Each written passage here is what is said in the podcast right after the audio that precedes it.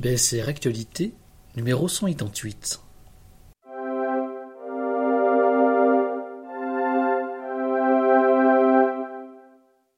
Les romans.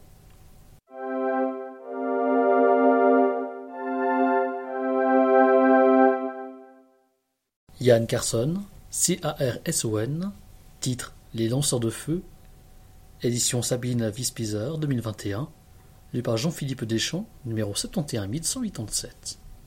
À Belfast, l'été deux mille quatorze restera dans les mémoires comme celui des grands feux.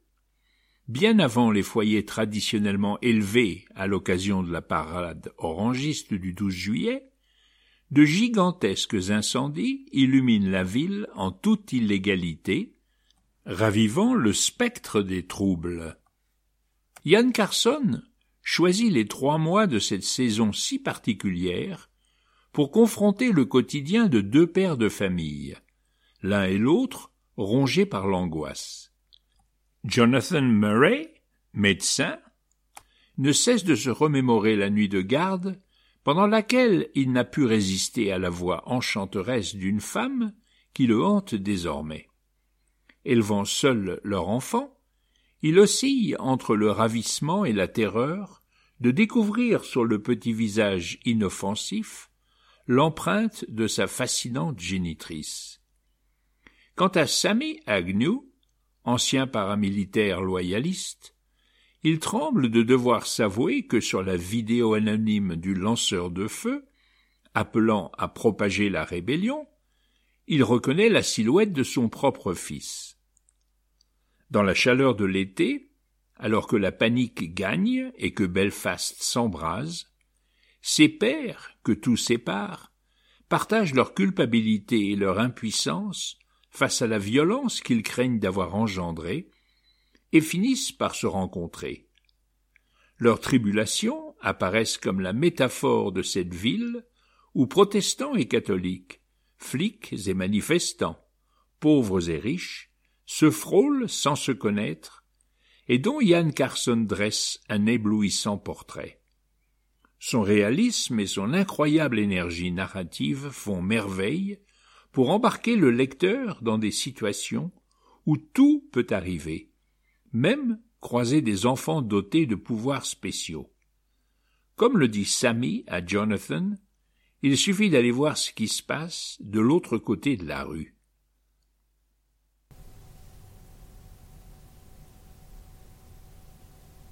Jan Carson, Les lanceurs de feu, durée treize heures quatre minutes, numéro soixante et onze mille cent quatre-vingt-sept.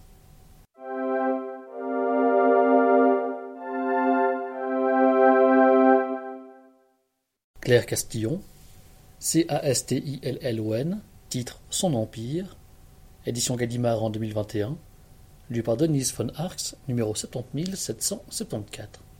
Il la kidnappe, comme un tour de magie. Je perds ma mère. J'ai sept ans. Il faut voir comment ça se passe, le déroulement, heure par heure. C'est intense. Ma mère est pourtant sur des rails. Je me la rappelle très bien à ce moment-là, qui trace, voûtée parfois, toujours à la besogne, comme une machine en quelque sorte. Et soudain, le choc. Il l'expédie ailleurs. Il la prend, il la vide, il se met dedans et il ne ressort jamais. Une femme rencontre un homme qui prétend l'aimer. Sa fille observe, impuissante, la prise de pouvoir progressive de cet homme jaloux, menteur, obsessionnel, voleur et paranoïaque sur l'esprit de sa mère subjuguée. Dans ce roman inquiétant, à l'humour glacial, Claire Castillon excelle à disséquer les contradictions de la femme et la perversité de l'homme qui la manipule, tenant le lecteur sous le regard ambivalent de la fillette, témoin de l'effondrement de sa mère. Claire Castillon, Son empire, durée quatre heures treize minutes, numéro soixante mille sept cent soixante-quatorze.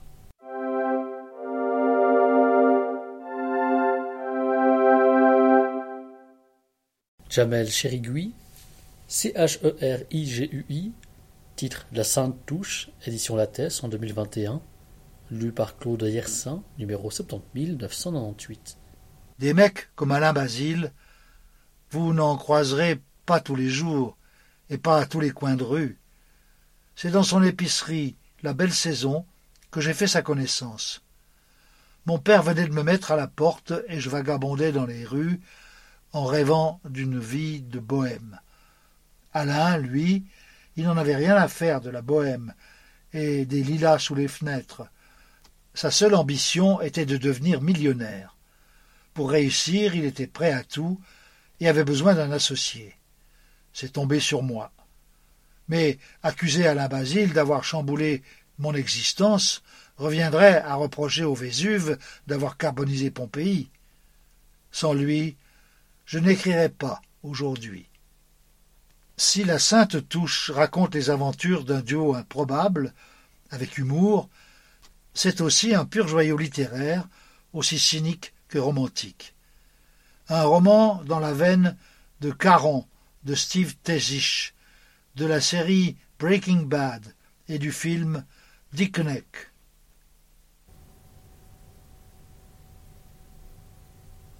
Jamel Cherigui, La Sainte Touche, durée quatre heures cinquante-huit minutes, numéro soixante-dix mille neuf cent quatre-vingt-dix-huit.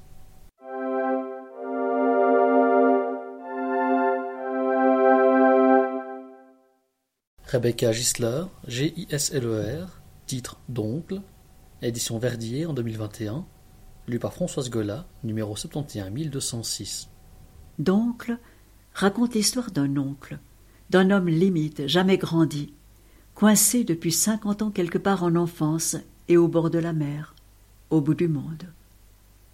À la faveur de circonstances exceptionnelles, la narratrice est amenée à observer de près cet homme à l'hygiène douteuse, aux manies bizarres, à la santé défaillante, aux proportions anormales, définitivement trop petit, trop gros et trop boiteux pour ce monde. En filigrane, c'est le portrait d'une famille et d'une époque qui se dessine, biscornue comme toutes les familles et toutes les époques, ou disons un peu plus. Avec ce premier roman, Rebecca Gisler, née en dix-neuf cent quatre-vingt-onze à Zurich, propose une écriture entomologiste, intriguée et amusée, qui vise à faire le tour d'un sujet aussi étrange que fascinant, un oncle.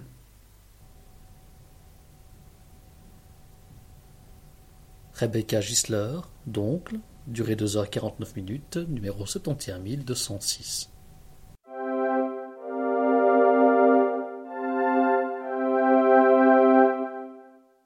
Jean Hegland, H E G L A N D, titre Apaisé nos tempêtes, édition Phébus en deux mille vingt et un, lu par Véronica Gascal, numéro soixante mille neuf cent quatre-vingt-quinze. Deux femmes, deux destins, deux Amériques. Anna, promise à une brillante carrière, étudie à l'université de Washington. Cerise, lycéenne de milieu modeste, vit en Californie sous l'emprise douloureuse de sa mère. Lorsque chacune tombe enceinte par accident, Anna avorte et Cerise garde l'enfant. Des années plus tard, ce choix aura déterminé le cours de leur vie. D'espoirs en déception, de joies en drame, Anna et Cerise, bientôt réunies par le hasard, apprennent à être mères et à être femmes.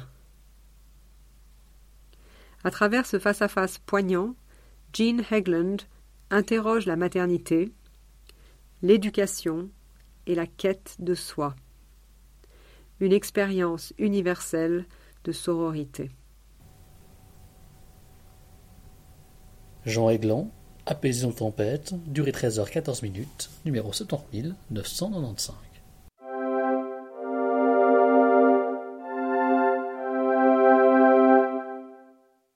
Ludwig Hohl, H O H L, titre L'étrange tournant, édition Othello en deux mille vingt, lu par Gilbert Besançon, numéro soixante mille sept cent soixante et onze. Montparnasse, un peintre à la dérive, buveur invétéré, tordu par une tempête intérieure, vit au crochet d'un mécène dont il dilapide le maigre argent et le matériel de peinture pour satisfaire sa quête effrénée d'apaisement par l'alcool. autobiographie à peine voilée, ce texte de l'arrachement, de l'errance et du désastre intérieur est le premier de huit textes et carnets inédits retrouvés dans les archives de l'auteur d'Ascension à Berne. C'est aussi, paradoxalement, son œuvre la plus personnelle et la plus tragique. Fidèle à son habitude, Hohl la relue, réécrite des dizaines de fois, finissant par arracher des pages entières à la veille de sa mort. Un récit elliptique, somptueux et épique, à la gloire de la ville et de la tempête artistique intérieure, traduit pour la première fois. Ludwig Hohl, d'étranges tournants, durée trois heures quatorze minutes, numéro soixante mille sept cent soixante et onze.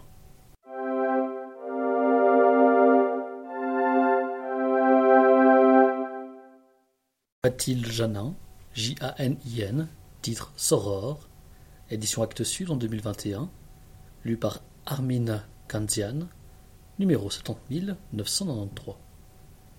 Elle s'appelle Légion, mais elle joue toute seule. La musicienne au crâne rasé sillonne la France et l'Europe en fourgonnette pour donner des concerts dans les bars. Son nom est tatoué sur le bras de Nicolas, une belle jeune femme à l'étrangeté farouche, qui retrouve un soir un ancien camarade de collège avec lequel elle voudrait évoquer le passé. Si l'histoire de Légion et Nicolas était un puzzle, les pièces à assembler seraient des enfants étudiant le violon dans un château entouré de hauts murs, un frère mort trop tôt, un poète amoureux, une actrice mystérieusement disparue, un professeur de piano aux boucles angéliques, une fillette qui attend sa mère bien tard après l'école. Dans une langue mélodique et brutale, Mathilde Janin orchestre un roman des mensonges et des angles morts pour écrire le saccage de l'enfance, les traumatismes indicibles, en confrontant des jeunes filles à la névrose et au déni d'une société qui n'aime pas les voir libres. Elle invente une poétique de la mémoire fracassée et mise sur l'antidote des amitiés extraordinaires. Mathilde Janin, Soror, durée six heures quarante-trois minutes, numéro soixante mille neuf cent quatre-vingt-treize.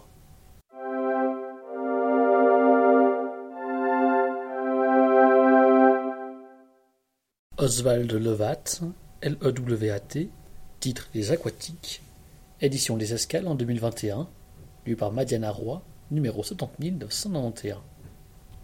Je n'étais jamais retournée sur la tombe de Madeleine, n'y avais jamais apporté son repas préféré, de l'huile de palme, du sel ou une cruche de vin de raffia.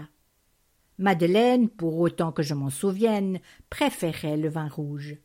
Mais enfin, le vin de raffia, c'est ce que l'on déposait sur la tombe des morts dans le Haut-Fen. Vingt ans après la mort de sa mère, Katmé Abia, enseignante, apprend que la tombe doit être déplacée. Son mari, Tachoun, préfet de la capitale, voit dans ce nouvel enterrement l'occasion providentielle de réparer les erreurs du passé et surtout de donner un coup d'accélérateur à sa carrière politique. Quand Sammy, artiste tourmenté, ami et frère de toujours de Katmé, est arrêté et jeté en prison, les ambitions politiques de son mari entrent en collision avec sa vie et la place devant un terrible choix. Porté par une écriture puissante, où l'âpreté du réel le dispute à un humour à froid, Les Aquatiques est à la fois le portrait intérieur d'une femme qui se révèle à elle-même et une réflexion profonde sur les jeux de pouvoir dans une société africaine contemporaine. Les Aquatiques, le roman d'apprentissage d'une femme africaine au vingt et unième siècle, entre ombre et lumière. Oswald Levat, Les Aquatiques, durée dix heures cinquante-neuf minutes, numéro soixante mille neuf cent quatre-vingt-onze.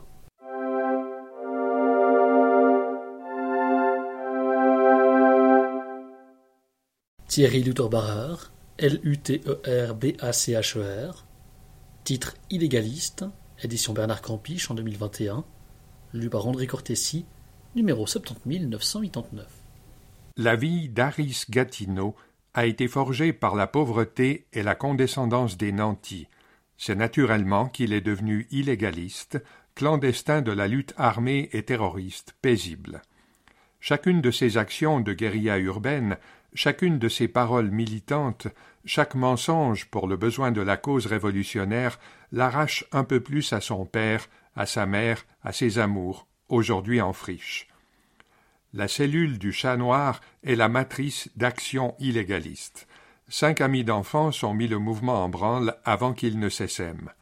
Ils voulaient disperser leurs idées comme le vent disperse les graines. Leur amitié a été une évidence dès l'école enfantine. Ils étaient brinque-ballants, c'est pourquoi ils se sont tant aimés.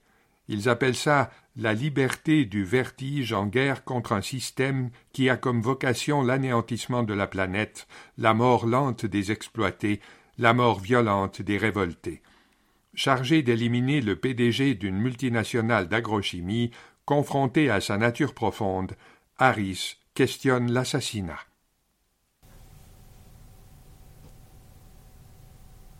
Thierry Loutre-Barreur, illégaliste, durée cinq heures onze minutes, numéro soixante-dix mille neuf cent quatre-vingt-dix-neuf.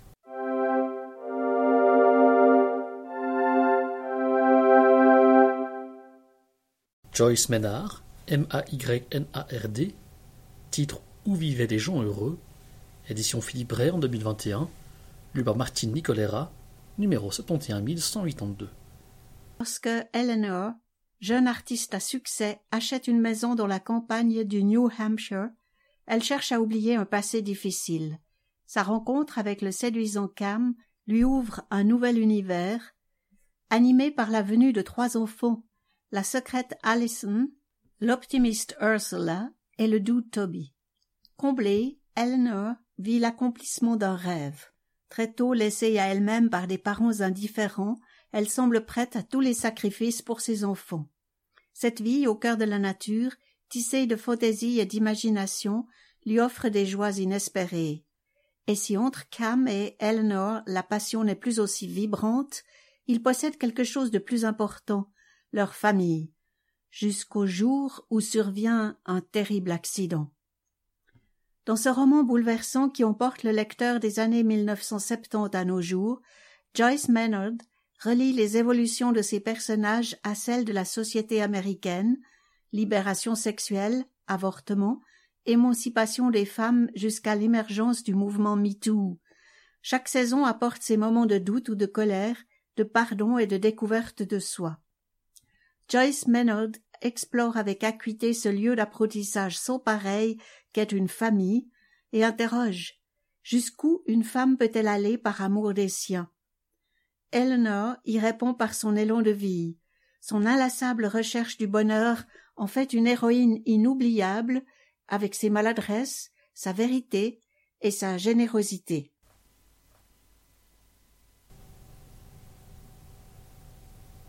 Joyce Maynard, Où vivaient les gens heureux, durée quatorze heures cinquante-neuf minutes, numéro soixante et onze mille cent quatre-vingt-deux.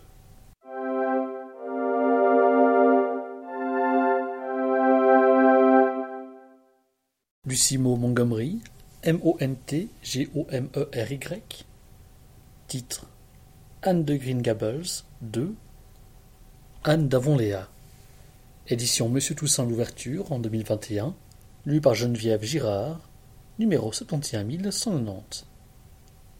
Une grande et mince jeune fille de seize ans et demi, aux yeux gris sérieux et à la chevelure que ses amis qualifiaient d'auburn, était assise par une belle fin d'après-midi d'août sur le large seuil de grès rouge d'une ferme de l'île du Prince-Édouard, bien décidée à traduire quelques vers de Virgile. Mais une après-midi d'août, avec les brumes bleutées voilant les pentes à moissonner, les murmures d'elfes du vent léger dans les peupliers et la splendeur dansante des coquelicots enflammés devant le sombre bosquet de jeunes pins au coin du verger, incitait plus à la rêverie qu'à la pratique des langues mortes. Le volume de Virgile glissa au sol, et Anne, le menton calé sur ses doigts croisés, les yeux fixés sur la splendide masse duveteuse des nuages qui s'amoncelaient au-dessus de la maison de M. Harrison, était loin, dans un monde délicieux, où une certaine institutrice faisait un travail merveilleux, façonnant le destin de futurs hommes d'État et insufflant de hautes et nobles ambitions dans le cœur et l'esprit des jeunes gens. Il est vrai que, si on regardait la réalité en face, ce qu'Anne, il faut l'avouer, faisait rarement, à moins d'y être obligée, il semblait peu probable que l'école d'Avonlea recèle vraiment de futurs talents. Mais qui sait ce qui peut arriver lorsqu'une institutrice use de son influence pour faire le bien? Anne avait certains grands idéaux sur ce qu'une enseignante pouvait accomplir, à condition de bien s'y prendre. Lucie Maud Montgomery, Anne de Green Gables, deux, Anne d'Avonlea, durée dix heures trente-trois minutes, numéro soixante et onze mille cent quatre-vingt-dix.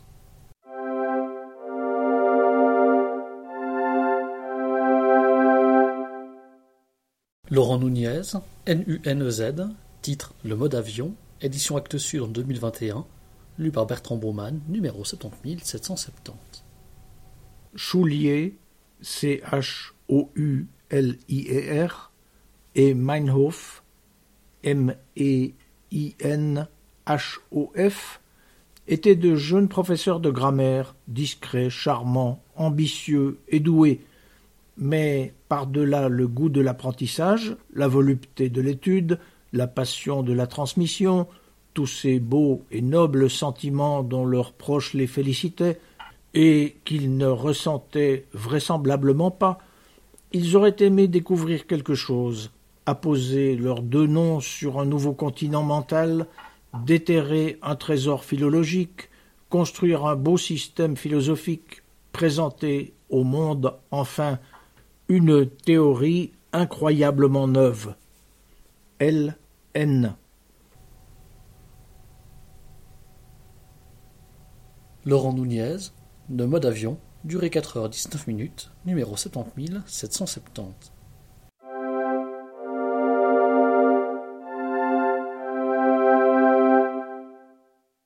Rosemary Pagnard, P A G N A R D, titre Gloria Vinyle, édition Zoé en deux mille vingt, lu par Isabelle Luther, numéro soixante mille sept cent soixante-huit. Porter en soi une amnésie comme une petite bombe meurtrière, avoir cinq frères dont un disparu, vivre chez une tante folle de romans. Telle est la situation de Gloria, jeune photographe, quand elle tombe amoureuse d'Arthur, peintre hyperréaliste, et d'un muséum d'histoire naturelle abandonné. Dans une course contre le temps, Gloria et Arthur cherchent alors, chacun au moyen de son art, à capter ce qui peut l'être encore de ce monument avant sa démolition. Un défi à l'oubli que partagent des personnages lumineux, tel le vieux taxidermiste qui confond les cheveux de Gloria et les queues de ses petits singes. Avec le sens du merveilleux et le vertige du premier amour, Gloria traverse comme en marchant sur l'eau cet été particulier. Rosemary Pagnard jongle avec une profonde intelligence entre tragique et drôlerie pour nous parler de notre besoin d'amour. Dans le petit espace entre ses yeux et ses cheveux, les pensées telles des drones minuscules survolaient un paysage de souvenirs ou d'inventions. Un chat roux sur la neige, un veau mangeant à la table de la cuisine, tout à fait correctement. Rosemary Pagnard, Gloria Vinyle, durée cinq heures trente-deux minutes, numéro soixante mille sept cent soixante-huit.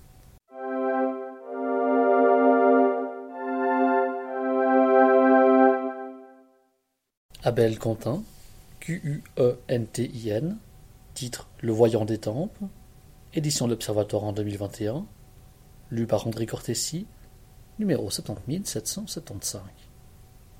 Citation. « J'allais conjurer le sort, le mauvais œil qui me collait le train depuis près de trente ans. Le voyant des tempes serait ma renaissance et le premier jour de ma nouvelle vie. J'allais recaver une dernière fois, me refaire sur un registre plus confidentiel, mais moins dangereux. » Fin de citation. Universitaire alcoolique et fraîchement retraité, Jean Roscoff se lance dans l'écriture d'un livre pour se remettre en selle. Le voyant des tempes, essai sur un poète américain méconnu qui se tua au volant dans l'Essonne au début des années soixante. a priori, pas de quoi déchaîner la critique. Mais si son sujet était piégé? Abel Quentin raconte la chute d'un anti-héros romantique et cynique à l'ère des réseaux sociaux et des dérives identitaires, et dresse, avec un humour délicieusement acide, le portrait d'une génération.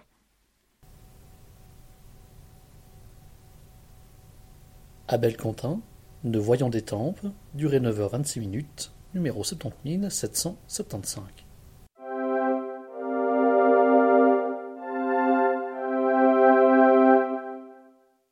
Carolina Ramquist, R A M Q V I S T, titre La femme ours, édition Buchet-Chastel en deux mille vingt et un, lu par Martine Moina, numéro soixante et onze mille cent quatre-vingt-treize. Deux femmes, séparées par les siècles, luttent pour leur survie. Alors qu'elle peine à trouver l'espace nécessaire pour écrire au milieu d'une maternité qui la dévore, une écrivaine découvre par hasard l'histoire vraie de Marguerite de la Roque, abandonnée enceinte sur une île de l'Atlantique Nord en mille cinq cent quarante et un. Cette jeune femme a survécu deux ans à la merci des animaux sauvages et de la nature hostile. Hantée par l'image de cette naufragée, la narratrice tente obstinément de reconstituer son histoire, à la fois si proche et insaisissable.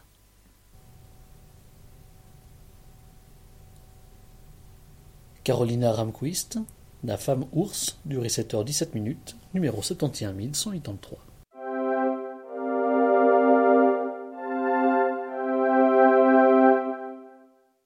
Virginia Reeves, R E E V E S, titre Anatomie d'un mariage, édition Stock en deux mille vingt et un, lu par Brigitte Coton, numéro soixante et onze mille deux cent sept. Edmund Malinowski est en passe d'accomplir son rêve. À trente-six ans, ce brillant psychiatre comportementaliste vient d'emménager dans le Montana avec sa femme Laura pour prendre la direction d'un établissement psychiatrique. Passionné, charismatique, il ambitionne de réformer l'hôpital, d'obtenir la reconnaissance de ses pairs et de guérir ses patients. Surtout la ravissante Pénélope, une jeune épileptique internée de force par ses parents. Laura, qui a renoncé à une carrière d'artiste pour suivre Edmund, se sent de plus en plus délaissée. Dans l'espoir de se rapprocher de lui, elle décide de donner des cours de dessin à ses patients, au risque de bouleverser le fragile équilibre de leur mariage. Une déchirante histoire d'amour, d'ambition et de trahison dans l'Amérique des années mille neuf cent soixante-dix.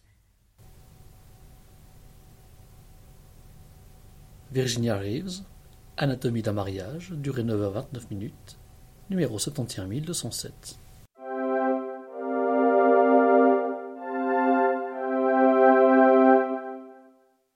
Katharina Volkmer, V O L C K M E R, titre Jewish Cock, édition Grasset en deux mille vingt et un, lu par Francine Creta, numéro soixante mille neuf cent quatre-vingt-dix. Allongée dans le cabinet du docteur Seligman, jambes écartées, une jeune femme se lance dans un monologue absolument délirant.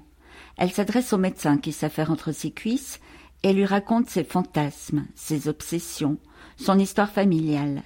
Elle est née en Allemagne mais a fui sa culture et sa langue maternelle pour s'installer à Londres.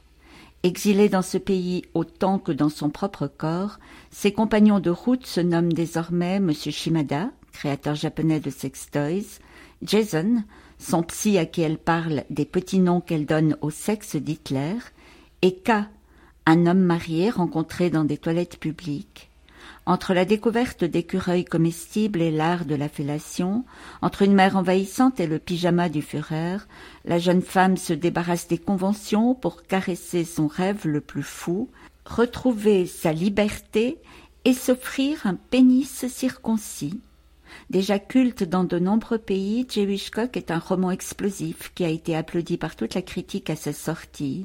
Dans les pas de Thomas Bernhard, Katharina Volkmer explore la culpabilité allemande, la question du genre, l'asservissement de nos corps et le danger des tabous érigés en barrière morale. Un texte puissant qui annonce la naissance d'une écrivaine majeure.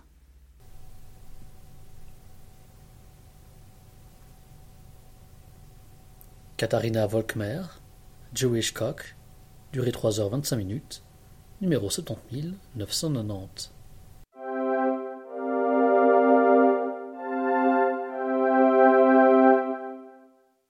Lance Weller, W E L L E R, titre Le cercueil de Job, édition Kalmeister en deux mille vingt et un, lu par Françoise Dufour, numéro soixante mille sept cent soixante-dix-huit. Le cercueil de Job était accroché de travers à la queue de dauphin, comme un cerf-volant détaché, traînant sa ficelle derrière lui. Et toutes les étoiles brillaient délicatement au-dessus de l'autre bout du monde. Alors que la guerre de sécession fait rage, Bell Hood, jeune esclave en fuite, espère gagner le Nord en s'orientant grâce aux étoiles. Le périple vers la liberté est dangereux, entre chasseurs d'esclaves, combattants des deux armées et autres fugitifs affamés qui croisent sa route. Jeremiah Hawke, quant à lui, participe à l'horrible bataille de Shiloh dans les rangs confédérés, plus par hasard que par conviction.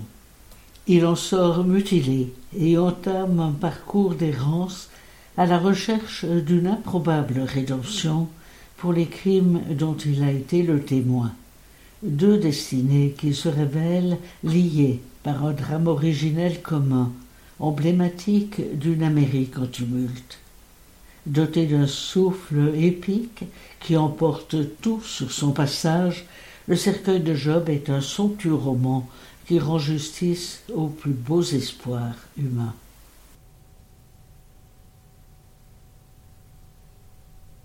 Lance Weller, cercueil de Job, durée quinze heures quarante minutes, numéro soixante mille sept cent soixante-dix-huit.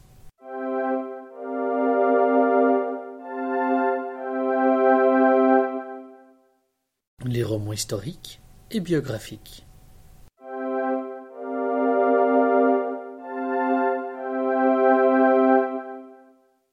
Philippe Brunel, B R U N E L, titre Laura Antonelli n'existe plus. Édition Grasset en deux mille vingt et un, lu par Clélia Strombo, numéro soixante et onze mille cent quatre-vingt-cinq.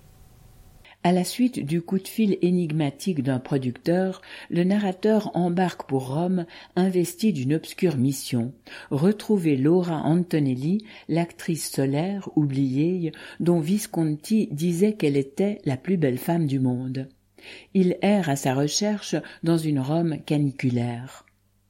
Sex-symbole populaire de l'Italie catholique des années mille neuf cent soixante-dix, Laura Antonelli tourne avec les plus grands et découvre le succès sur fond de soirées poudrées, hollywoodiennes, d'amours compliqués et de journaux à scandale, jusqu'au jour où la police trouve dans sa villa de Cerveteri trente-six grammes de cocaïne. Ainsi commence pour elle la descente aux enfers. Qu'est-ce que la gloire sinon, comme le disait Pasolini, l'autre face de la persécution? Laura se retire dans un appartement dont elle ne sortira plus. Aux rares curieux qui parviennent à retrouver sa trace, elle implore « Laissez-moi, Laura Antonelli n'existe plus ». De Sunset Boulevard à la Dolce Vita romaine, Philippe Brunel livre un roman plein de grâce et d'ombre sur l'histoire d'une vie légendaire et tourmentée. Philippe Brunel, Laura Antonelli n'existe plus, durée trois heures cinquante-neuf minutes, numéro soixante et onze mille cent quatre-vingt-cinq.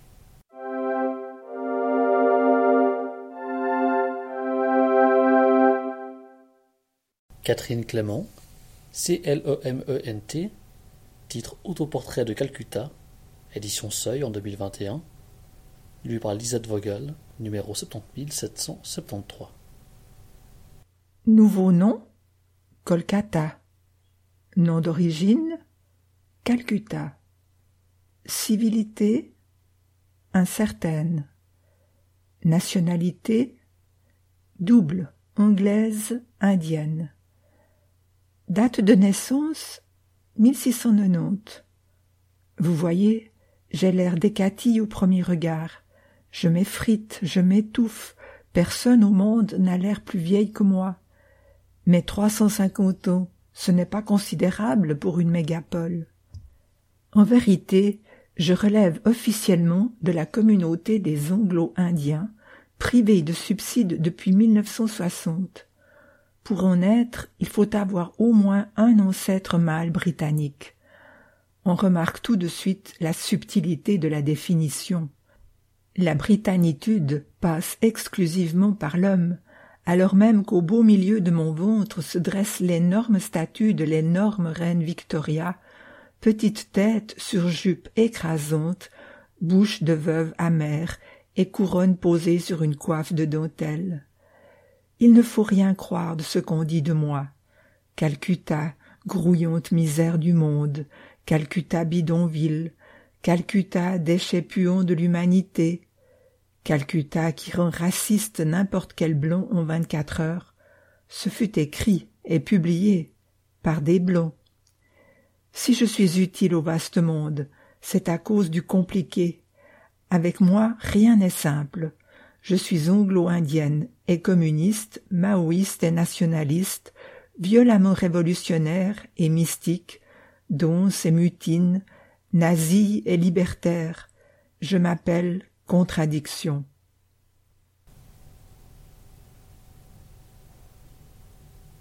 Catherine Clément, autoportrait de Calcutta, durée cinq heures vingt et une minutes, numéro soixante-dix mille sept cent soixante-treize.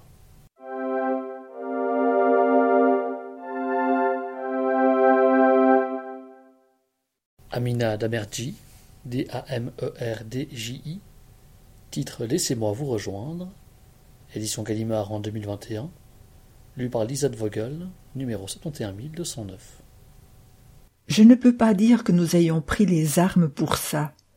Bien sûr que nous voulions un changement, mais nous n'avions qu'une silhouette vague sur la rétine. Pas cette dame en manteau rouge, pas une révolution socialiste. C'est seulement après, bien après, que pour moi en tout cas, la silhouette s'est précisée. Cuba, juillet mille neuf cent quatre-vingt-dix. En cette veille de fête nationale, Heidi Santa Maria, grande figure de la Révolution, proche de Fidel Castro, plonge dans ses souvenirs. À quelques heures de son suicide, elle raconte sa jeunesse, en particulier les années mille neuf cent cinquante et un à mille neuf cent cinquante-trois, qui se sont conclues par l'exécution de son frère Abel, après l'échec de l'attaque de la caserne de la Moncada. L'histoire d'Aidé nous plonge dans des événements devenus légendaires, mais ils sont redessinés ici du point de vue d'une femme passionnément engagée en politique, restée dans l'ombre des hommes charismatiques. Ce premier roman offre le récit intime et pudique d'une grande dame de la révolution cubaine gagnée par la lassitude et le désenchantement au seuil de l'ultime sacrifice. Amina Daberji, Laissez-moi vous rejoindre, durée sept heures cinquante-deux minutes, numéro soixante et onze mille deux cent neuf.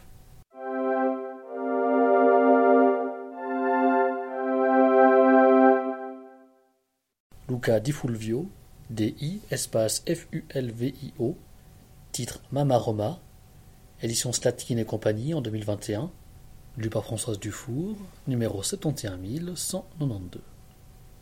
Après New York, Venise ou Buenos Aires, Luca Di Fulvio a choisi Rome pour décor, sa ville natale, l'endroit où il écrit tous ses livres. L'action se passe en dix-huit cent soixante-dix, l'année où est née l'Italie. Dans cette ville-monde, encore occupée par les troupes françaises, où s'affrontent monarchistes et républicains, trois personnages se croisent, se perdent et se retrouvent. Il y a Pietro, qui veut changer la vie avec un appareil photo, Martha, l'enfant de la balle, et Nella, la probable comtesse républicaine. Pietro et Nella sont orphelins. Rome va les adopter.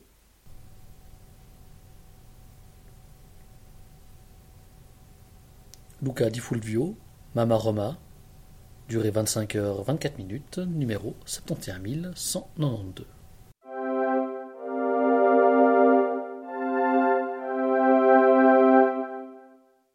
Claudia Durastanti, D U R A S T A N T I, titre L'étrangère, édition Buchet-Chastel en deux mille vingt et un, lue par Madeleine Rousset-Grenon, numéro soixante et onze mille. Ce roman est une illumination, une bouée de sauvetage jetée dans les eaux sombres de la mémoire et de l'imagination. Océane Vuong, auteur de « Un bref instant de splendeur ». Née de parents sourds qui combattent leur isolement par une relation passionnée et tumultueuse, Claudia vit une enfance à part, entre l'Italie rurale de la Basilicate et le Brooklyn des années mille neuf cent quatre-vingts. Partout, la même sensation l'habite, celle d'être étrangère. Dans une vie constituée d'allers-retours, d'enracinements approximatifs, elle fera de son plus grand obstacle, le langage, un véritable cheval de Troie pour enfin donner voix à l'histoire de sa famille. À jamais étrangère, Claudia Durastanti signe un roman puissant et universel qui parvient à raconter une multitude de vies par le prisme de leur voix et de leur territoire. Claudia Durastanti, L'étrangère, durée huit heures quarante-quatre minutes, numéro soixante et onze mille.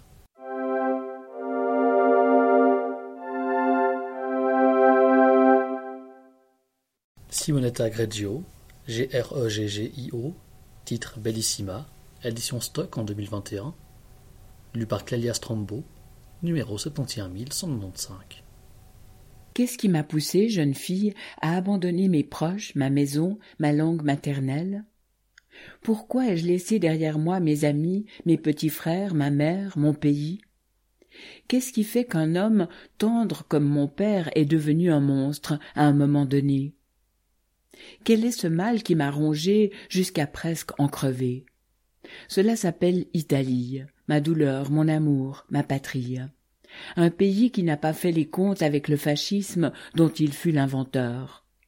Un pays comme une famille, plein de secrets, bruyant, destructeur, meurtrier.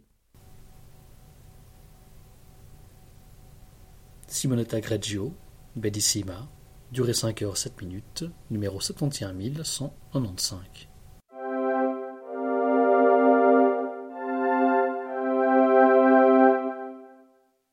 Guzel Yakina, I A K H I N A, titre Les enfants de la Volga, édition noir sur blanc deux mille vingt et un, lu par Martine Wana, numéro soixante mille neuf cent quatre-vingt-quatorze. La Volga divisait le monde en deux. La rive gauche, basse et jaune, s'étendait toute plate jusqu'à la steppe, là où le soleil se levait chaque matin. La terre, de ce côté, était d'un goût amer, troué par les sousliks. Note, souslik, petit rongeur de la steppe entre la marmotte et l'écureuil, appelé aussi spermophile. Les herbes poussaient hautes et drues, les arbres trapus et rares. Champs et melonnières couraient vers l'horizon, bariolés comme une couverture bachkire. Des villages s'éparpillaient au bord de l'eau. La steppe exhalait un air brûlant, épicé, de déserts turkmènes et de caspiennes salées. Personne ne savait comment était la terre sur l'autre rive. Des montagnes puissantes s'élevaient au-dessus du fleuve, puis retombaient à pic dans l'eau sombre, comme coupées au couteau. Le sable ruisselait sur les falaises, glissant entre les rochers, mais les montagnes ne se tassaient pas pour autant, et devenaient chaque année plus abruptes et plus imposantes, d'un vert tirant sur le bleu en été, à cause des forêts, blanches en hiver. Le soleil se couchait derrière ces hauteurs. Quelque part au loin, au-delà des montagnes, s'étendaient d'autres forêts, fraîches futaies de feuillus et bois denses de conifères, de grandes villes russes avec des kremlins de pierre blanche, des marais, des lacs d'eau glacée d'un bleu translucide. Il venait toujours un vent frais de la rive droite. C'était le souffle de la lointaine mer du Nord que certains appelaient encore à l'ancienne la Grande Mer allemande. Le Schulmeister Jakob Ivanovitch Bach percevait cette division invisible juste au milieu du fleuve miroitant, là où les eaux prenaient des éclats d'acier et d'argent noirci. Guzel Yakina, Les enfants de la Volga, durée dix-sept heures dix, numéro soixante-dix mille neuf cent quatre-vingt-quatorze.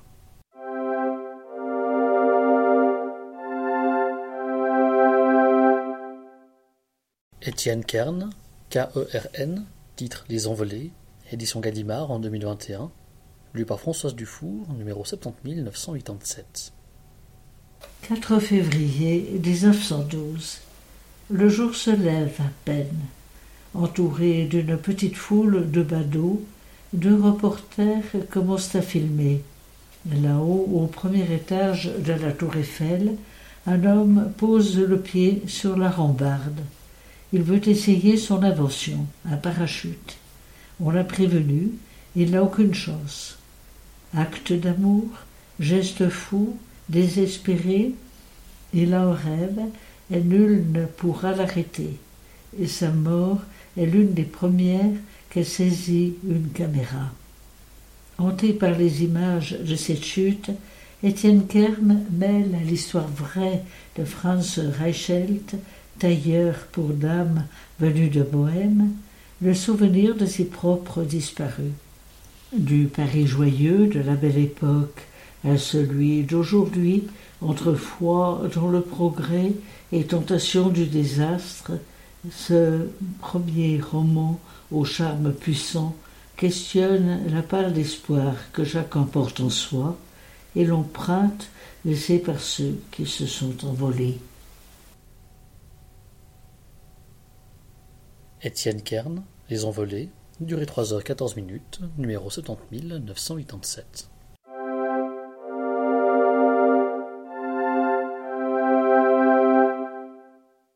Mathieu Mégevand, M E G E V A N D, titre Tout ce qui est beau, édition Flammarion deux mille vingt et un, lu par Marie-Christine Mével, numéro soixante et onze mille cent soixante-dix-neuf. Vous savez bien que je ne cherche rien d'autre, dit-il enfin. Ma musique, des boutons, un habit, c'est la même chose. Tout ce qui est bon, véritable et beau. Le reste, rien. De Mozart, on dit qu'il est divin. Mais l'homme se vivait-il ainsi? Toute sa courte vie durant, de l'enfant prodige qu'il a été jusqu'à sa mort prématurée, Wolfgang Gottlieb Mozart, de son vrai nom, a confié à la musique tout ce qu'il avait à dire. Avec ce livre, Mathieu Mégevand réussit le tour de force de capturer Mozart en peu de pages, de nous le faire entendre en littérature, et de révéler ainsi son inextinguible quête de beauté. Mathieu Mégevand, Tout ce qui est beau, durée trois heures trente-cinq minutes, numéro soixante et onze mille cent soixante-dix-neuf.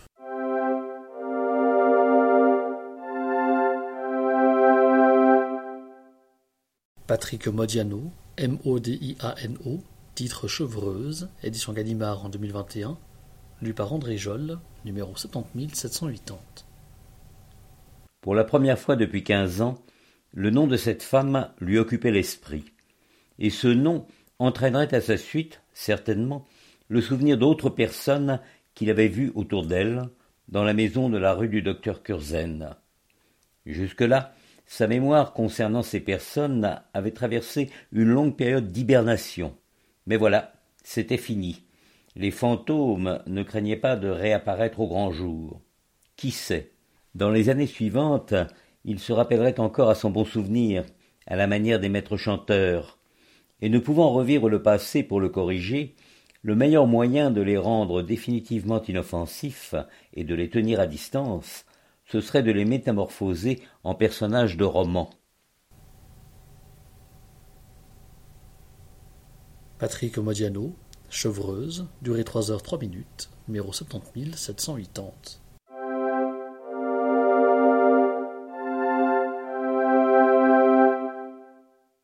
Eva Morris, M O R R I S, titre Le voyage de Silka, édition Charleston en deux mille vingt et un, lu par Daniel Schwartz, numéro soixante et onze mille deux cent quatre.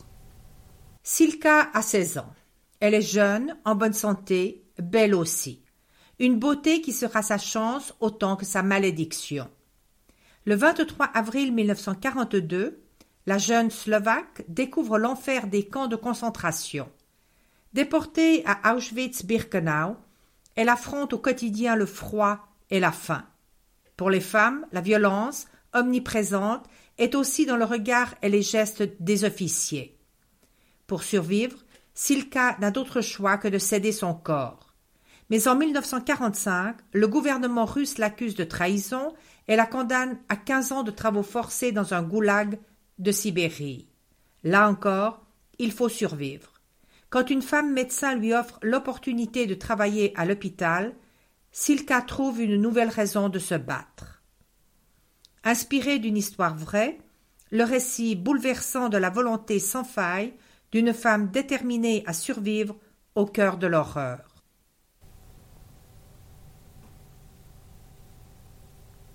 Ivar Morris, Le voyage de Silka, durée dix heures cinquante et une minutes, numéro soixante et onze mille deux cent quatre.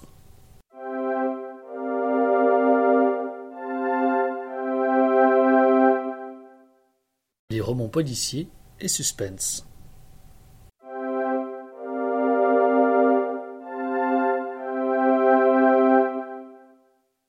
Jean Daillon, A I L L O N, titre Les enquêtes de Louis Fronsac onze, l'enlèvement de Louis quatorze, précédé de Le disparu des Chartreux.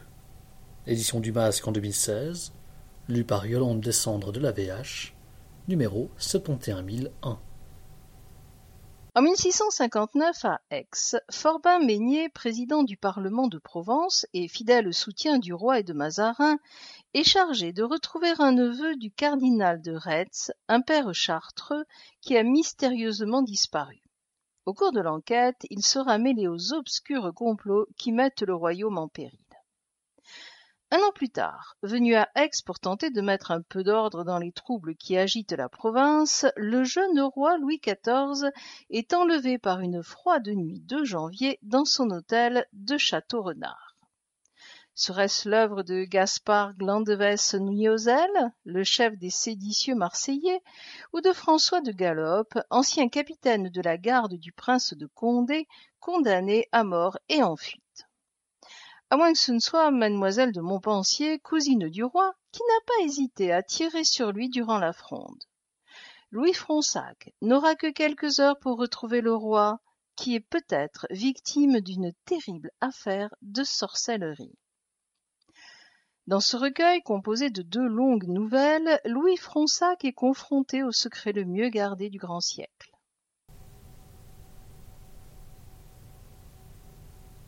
Jean Daillon, Les enquêtes de Louis Fronsac onze, l'enlèvement de Louis quatorze, précédé de Le disparu des Chartreux, durée huit heures quinze minutes, numéro soixante et onze mille un.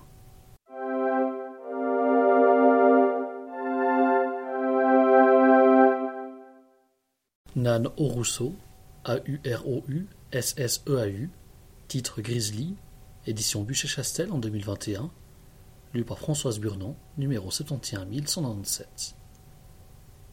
Après des années de galère, Dan et Yon, deux vieux potes, ont décidé de s'associer. Depuis trois ans, leur camp, installé en haute altitude dans les Rocheuses, propose aux touristes un lieu exceptionnel et sauvage. Là, trek, randonnée, pêche, safari photo sont au programme. Un client riche et inconscient a décidé, malgré une tempête de neige qui menace, de prendre des photos d'un énorme grizzly qui rôde dans le coin. À reculons, Dan part avec lui à la recherche de l'animal. Malgré plusieurs injonctions à la prudence, le client s'approche de l'ours et se fait tuer. La tempête se déchaîne et Dan se retrouve avec un cadavre sur les bras. Un mécanisme étrange s'enclenche dans son cerveau. Il faut absolument se débarrasser du corps pour avoir la paix. Nano Rousseau, Grizzly, durée trois heures cinquante et une minutes, numéro soixante et onze mille cent quatre-vingt-dix-sept.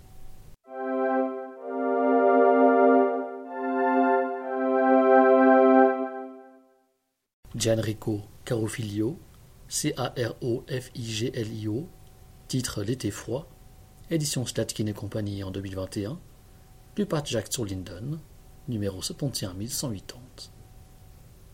Été mille neuf cent quatre-vingt-douze. Meurtres, attentats, enlèvements. La mafia fait régner la terreur dans les rues de Bari. Quand il apprend qu'un enfant a été kidnappé, le maréchal Pietro Fenoglio sait que le point de non-retour est atteint. Il s'agit du fils d'un des parrains les plus puissants de la ville. La guerre est déclarée. Le chef du clan rival, qui sent le vent tourner, décide de collaborer avec la justice pour sauver sa peau. Il se lance alors dans un récit hypnotique qui fera plonger Fenoglio et le lecteur au plus profond d'un système où l'omerta est le mot d'ordre. Un polar haletant par l'un des meilleurs connaisseurs de la mafia. Gianrico Carofiglio, L'été froid, durée onze heures vingt-sept minutes, numéro soixante et un mille cent quatre-vingt-dix.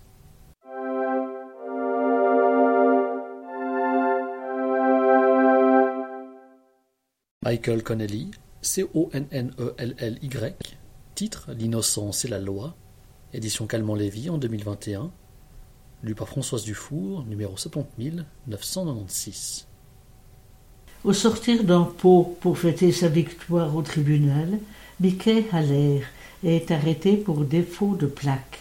Mais en ouvrant le coffre de la voiture de Haller, l'agent de police trouve un cadavre à l'intérieur, celui d'un escroc que l'avocat a défendu à de nombreuses reprises jusqu'au moment où le client l'a arnaqué à son tour. Accusé de meurtre et incapable de payer la caution de cinq millions de dollars, Haller est aussitôt incarcéré et confronté à une avocate de l'accusation qui veut sa peau, Dana Berg. Il comprend qu'il a été piégé, mais par qui et pourquoi, et décide d'assurer lui-même sa défense lors du procès.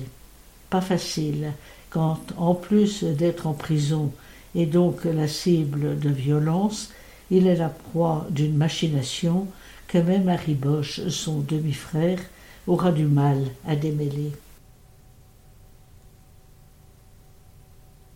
Michael Connelly, L'innocence et la loi, durée quinze heures trente-huit minutes, numéro soixante mille neuf cent quatre-vingt-seize.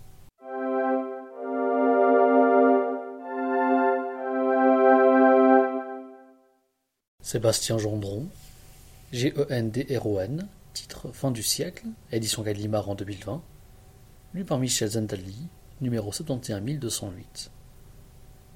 Une femme est sauvagement assassinée dans sa villa de Cap-Martin. Ses voisins n'ont rien entendu. Pour Armel Köstler, c'est la goutte d'eau qui fait déborder le vase clos et luxueux où son mari et elle s'étiolent. Il faut fuir à tout prix. Mais c'est oublier les mégalodons, ces requins géants, revenus de façon inexplicable du fond des âges. Personne ne s'aventure plus sur l'eau, seule la Méditerranée est protégée par deux herses, et les ultra-riches sont concentrés là, entre Gibraltar et Port Saïd. Sauf que voilà, l'entreprise publique qui gérait ces grilles a été vendue à un fonds de pension canadien qui en a négligé l'entretien.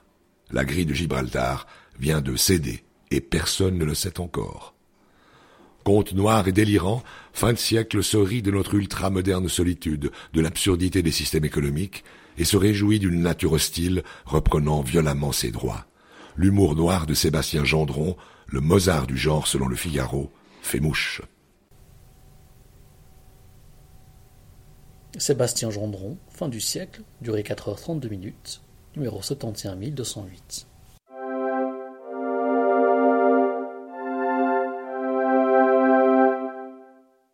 John Le Carré, L E, espace C A R R E, titre La petite fille au tambour, édition Point deux mille vingt et un, lu par Françoise Dufour, numéro soixante et un mille deux cent un. Dans les années soixante-dix, le Mossad traque les cellules palestiniennes soupçonnées de vouloir fomenter des attentats en Europe contre des Juifs. Martin Kurz pilote ce travail de renseignement. Parmi ses cibles, il y a un certain Khalil, qu'il espère capturer grâce à une jeune recrue, Charlie, une petite actrice anglaise embarquée dans un rôle de véritable espionne. Ce classique du roman d'espionnage a été adapté en série T V par le cinéaste coréen Ark-Chan-Wook. John le Carré, La Petite Fille au Tambour, durée vingt-huit heures douze minutes, numéro soixante et onze mille deux cent un.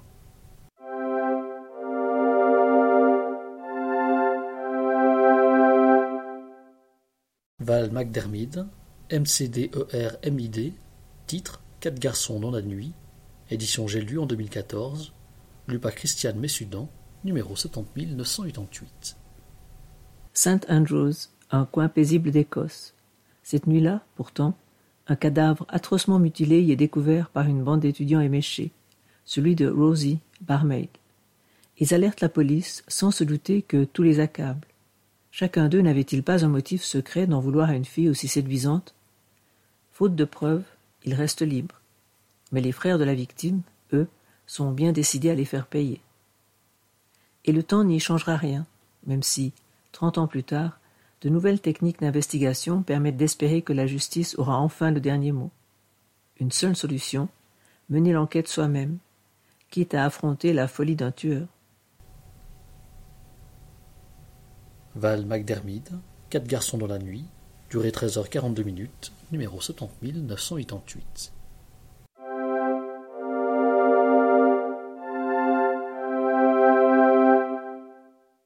Val McDermid, M C D E R M I D, titre Skeleton Road, édition J'ai lu en deux mille dix-neuf, lu par Christiane Messudan, numéro soixante et onze mille deux cent onze.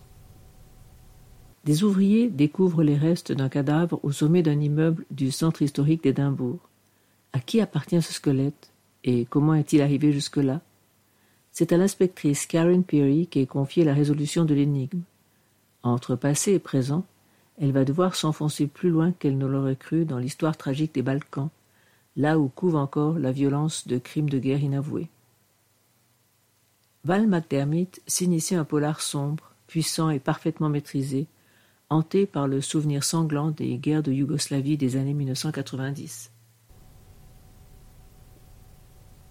Val McDermid, Skeleton Road, durée neuf heures quarante-neuf minutes, numéro soixante et onze mille deux cent onze.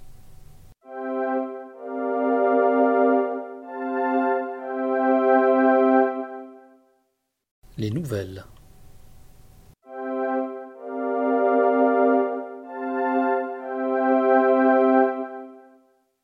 Nicolas Bokov, B O K O V, titre La zone de réponse, édition noir sur blanc deux mille trois, lu par Jacqueline Dupéret, numéro soixante et onze mille deux cent cinq. Un enfant dans la campagne russe, en proie à une étrange terreur. Un jeune homme interné dans un hôpital de Sibérie, rêvant d'amour et de liberté. Un père reconnaissant dans l'infirmité de sa fille le pendant de ses propres souffrances morales. Un S D F sauvé par une voix intérieure.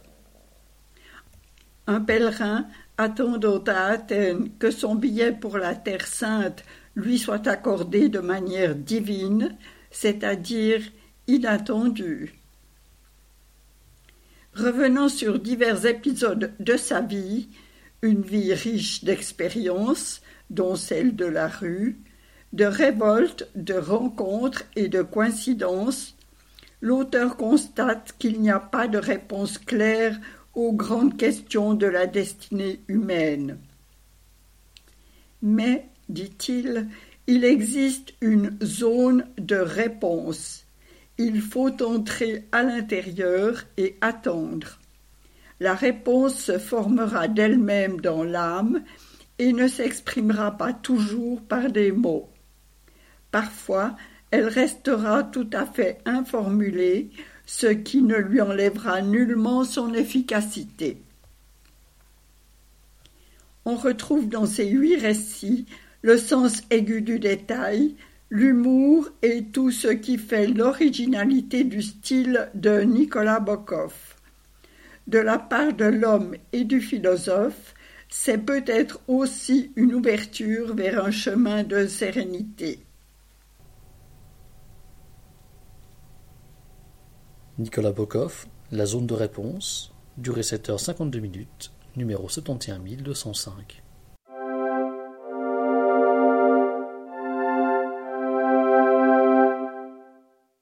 Les biographies et témoignages.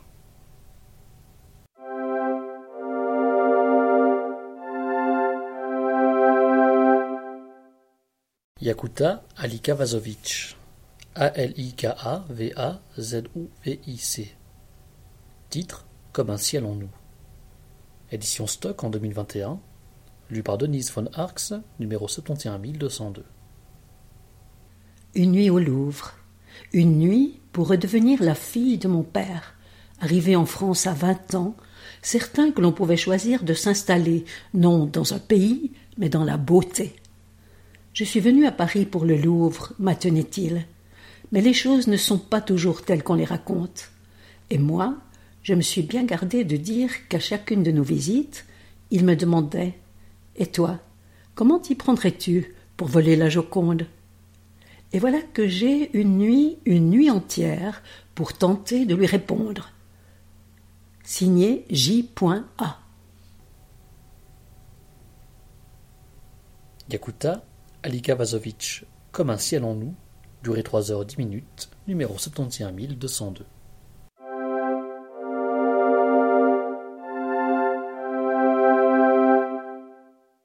Jean-Claude Grumberg, G R U M B E R G, titre Jacqueline Jacqueline, édition Seuil en deux mille vingt et un, lu par Jean Pernoud, numéro soixante et onze mille cent quatre-vingt-un. C'est durant la réception internationale de « La plus précieuse des marchandises » que Jean-Claude Grumberg perd Jacqueline, son épouse. Depuis, jour et nuit, il tente de lui dire tout ce qu'il n'a pas pu ou pas osé lui dire. Sans se protéger, ni rejeter ce qu'il ne peut ni ne veut comprendre, il dialogue avec la disparue. Incrédulité, révolte, colère se succèdent, dans ses propos en cascade, réels ou imaginaires, qui évoque la vie de tous les jours, Grumberg refuse de se raisonner, de brider son deuil. Les jeux de mots, l'humour, l'ironie, l'autodérision n'y changent rien. Dans ce livre, où alternent trivialité et gravité, entre clichés et souvenirs, l'auteur dit la difficulté d'exprimer ce qu'il ressent. Jean-Claude Grumberg fait son livre pour et avec Jacqueline, exaltant l'amour et l'intimité de la vie d'un couple unis pendant soixante ans.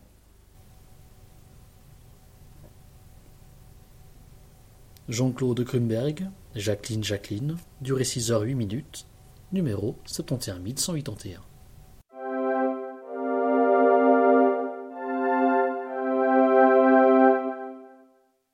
Louise Michel, M I C H E L, titre Mémoire, mille huit cent quatre-vingt-six, édition Gallimard en deux mille vingt et un, lu par Pierre Biner, numéro soixante et onze mille cent quatre-vingt-neuf.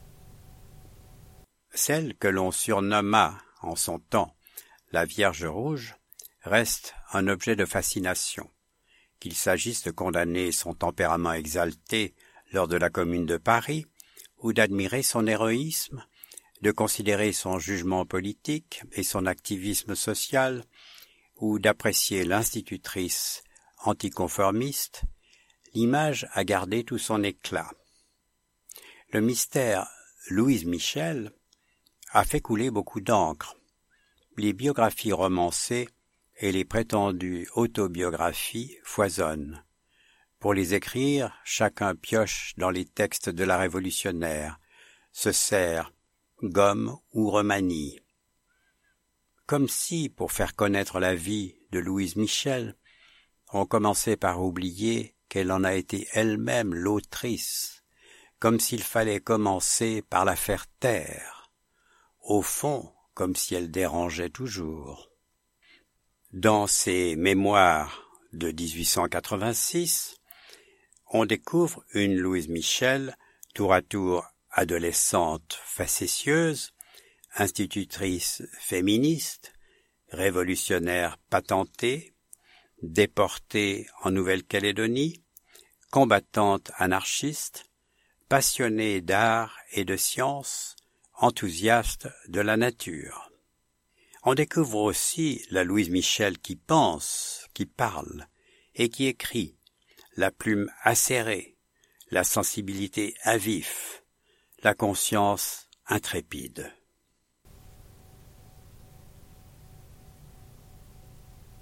Louise Michel, Mémoire, mille huit cent quatre-vingt-seize, durée vingt heures seize minutes, numéro soixante et onze mille cent quatre-vingt-dix-neuf.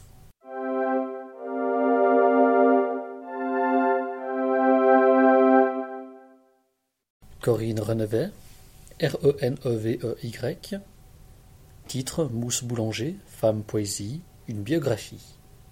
Édition de l'Air en deux mille vingt et un, lue par Marianne Pernet, numéro soixante et onze mille cent quatre-vingt-dix-huit. Mousse Boulanger, née Berthe Neuenschwander en mille neuf cent vingt-six dans le Jura, aura marqué profondément le paysage culturel de Suisse romande. Tour à tour comédienne, journaliste, animatrice, avec son mari Pierre Boulanger, d'une longue série d'émissions poétiques sur la radio romande, elle est aussi poète et écrivaine. Nous suivons pas à pas le dessin de cette femme d'exception depuis son enfance en Ajoie, son adolescence pendant la guerre, la vie de Bohème, la rencontre avec son mari Pierre, l'expérience des marchands d'images sur les scènes de théâtre et à la radio. Sa vocation poétique et ses combats pour les droits de la femme et des écrivains. Dans ce parcours riche et unique, Mousse Boulanger, dont l'auteur brosse un portrait savoureux et vivant, croisera de nombreuses figures célèbres de la littérature suisse et française. Le poète et éditeur Pierre Segers, Paul Éluard, Gérard Philippe, Maurice Chappat, Jacques Chesset, Gustave Roux, Janine Massard. Sa biographie se lit comme un roman. Corinne Renevet, Mousse Boulanger, Femme Poésie, une biographie, durée sept heures cinquante et une minutes, numéro soixante et onze mille cent quatre-vingt-dix-huit.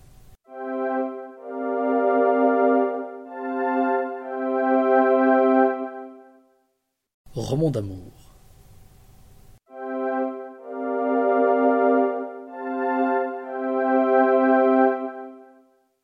Alphonse de Lamartine, L A M A R T I N E, titre Les amours d'Antard et Alba, suivi de Antard. Édition Orient deux mille dix-neuf, lue par Karine Duvier de la V H, numéro soixante et onze mille quarante-huit. Personnage historique du sixième siècle, fils d'un noble et d'une esclave noire du Hedjaz, Antar fut toute sa vie méprisé en raison de son origine illégitime et de la couleur de sa peau, même s'il personnifie le modèle du chevalier vaillant, viril, généreux, hospitalier et amoureux. Il doit sa renommée à ses poèmes parmi les plus célèbres de la littérature arabe anté-islamique, mais surtout à son amour pour sa cousine Abla, dont il finit par obtenir la main malgré les préjugés de caste et de race, en prouvant toutes ses qualités de héros.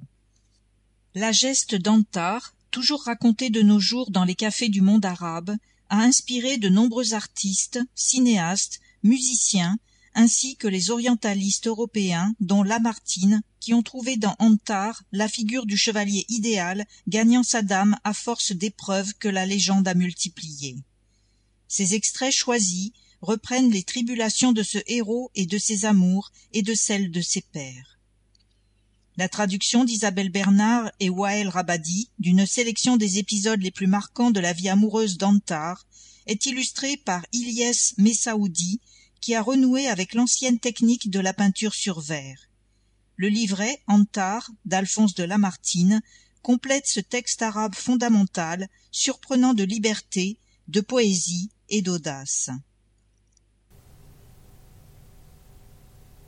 Alphonse de Lamartine, Les amours d'Antar et Alba, suivi de Antar, durée dix-sept heures quarante-neuf minutes, numéro soixante et onze mille quarante-huit.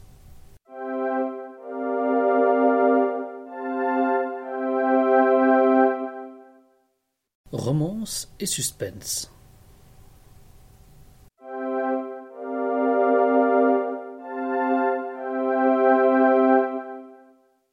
Laura Roberts, R O B E R T S, titre La Maison du Mystère, édition Harlequin en deux mille vingt et un, lu par Anne-Elvire de Monjou, numéro soixante mille neuf cent quatre-vingt-dix-neuf.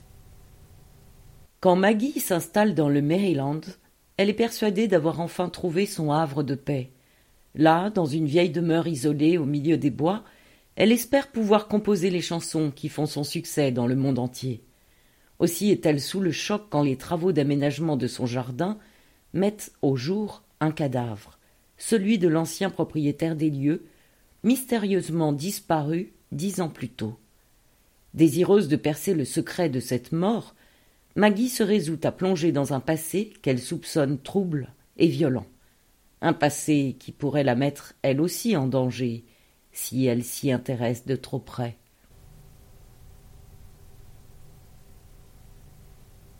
Nora Roberts, La Maison du Mystère, durée six heures quarante-sept minutes, numéro soixante mille neuf cent quatre-vingt-dix-neuf.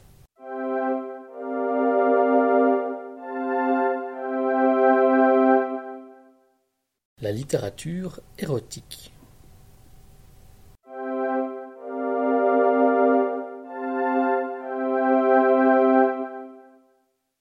Jan Volkers, W O L K E R S, titre Les délices de Turquie, édition Belfond deux mille vingt et un, lu par André Jolle, numéro soixante mille sept cent soixante-dix-neuf. Original, cru, provocateur, tendre, un roman à l'énergie contagieuse, à la liberté de ton étonnante, porté par une écriture fougueuse et sensuelle. À mi-chemin entre Les Valseuses et Le Dernier Tango à Paris, l'histoire d'une passion folle dans l'Amsterdam des années mille neuf cent soixante. La redécouverte d'un texte culte et de son auteur, artiste total, à la réputation scandaleuse, en révolte perpétuelle contre l'hypocrisie d'une société engoncée dans un protestantisme pudibond. Jan Volkers est aujourd'hui considéré comme l'un des plus grands écrivains néerlandais d'après-guerre. Jan Volkers, Les délices de Turquie, durée cinq heures vingt-trois minutes, numéro soixante mille sept cent soixante-dix-neuf.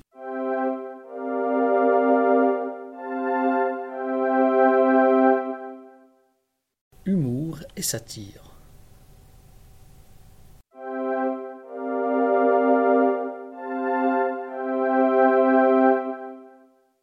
Yann Bilic, B I L I K, titre « Comment traumatiser votre enfant » Sept méthodes infaillibles pour en faire un être inadapté mais génial.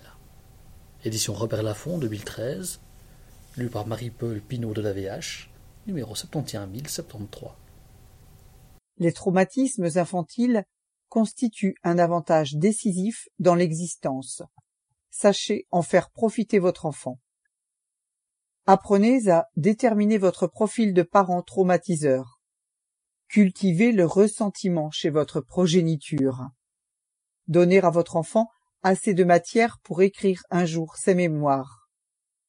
Parce qu'il est inévitable de traumatiser son enfant, autant le faire délibérément et tout en finesse.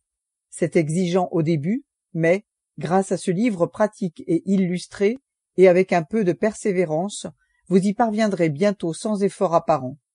Plus tard, votre enfant comprendra toute l'énergie que vous avez investie dans cette tâche et vous saura gré d'un tel dévouement.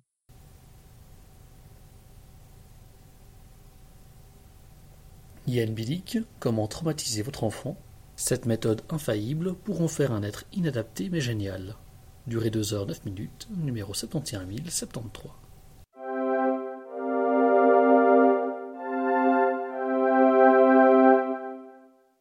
Les romans du terroir.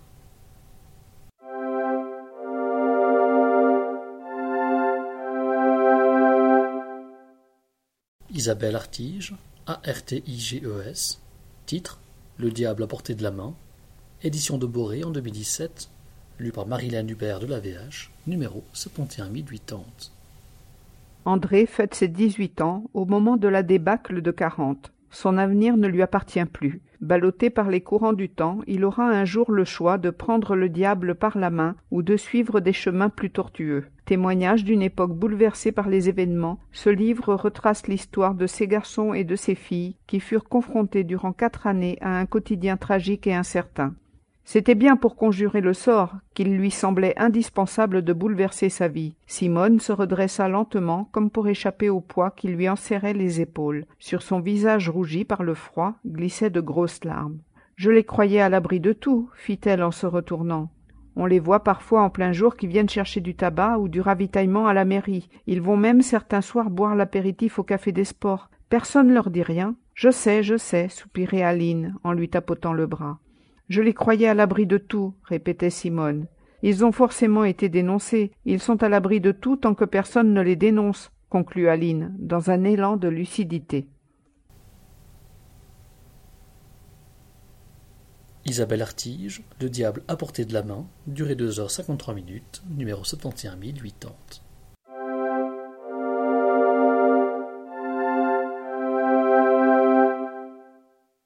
Olivier Deck, D E C K, titre Le chant des passereaux, édition Albin Michel en deux mille douze, lu par Pierre Wittchen de la V H, numéro soixante et onze mille soixante-dix-huit. À la fin des années cinquante, Manon quitte le Béarn pour s'engager dans une mission humanitaire en Algérie. Un matin, le chant des oiseaux lui rappelle un souvenir d'enfance. Elle pense à son fils de quatorze ans, resté au pays, qui grandit sans elle et n'a pas connu son père, un républicain espagnol disparu à la fin de la Deuxième Guerre mondiale. Elle prend conscience que ses jours sont envahis par la souffrance, la sienne et celle des autres. Pour son enfant trop longtemps délaissé, elle décide de se lancer dans le récit de sa propre histoire. Sa famille, l'auberge des Charmilles à Pérugave, et surtout Roanne, son amour perdu. Au fil de l'écriture, Manon comprend qu'il faut accepter le deuil d'une illusion pour aller de l'avant et trouver enfin le bonheur d'être mère et femme. Mêlant petite et grande histoire, Olivier Deck ressuscite avec une grande sensibilité un pays, une époque.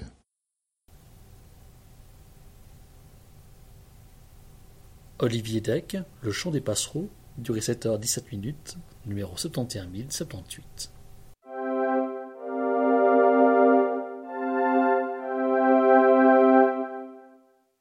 La science-fiction et dystopie.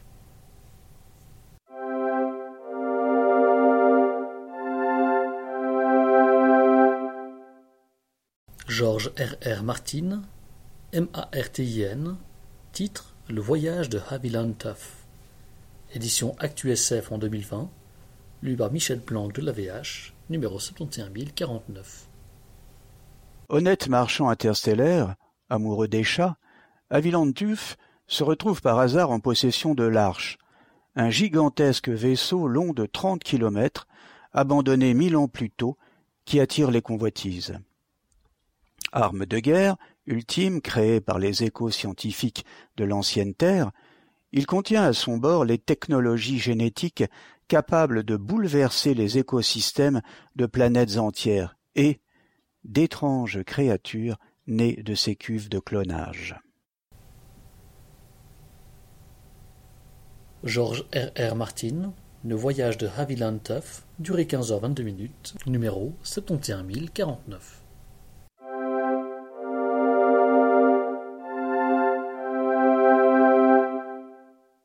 La littérature enfant et jeunesse.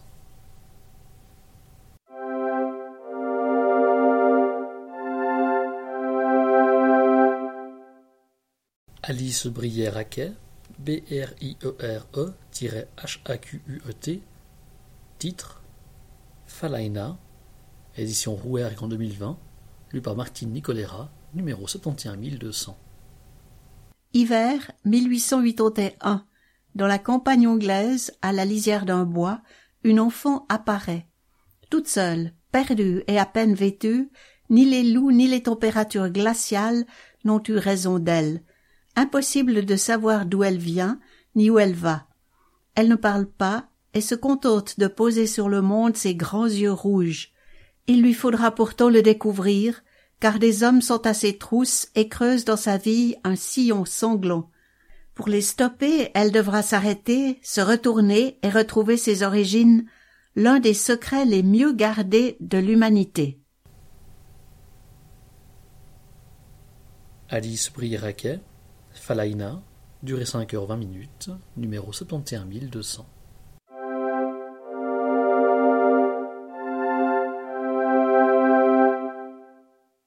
Evelyne Brisou-Pellan, B R I S O U P E L L E N, titre La fille du comte Hugues, édition Casterman en deux mille trois, lu par Marie Mélan, numéro soixante mille sept cent soixante-seize.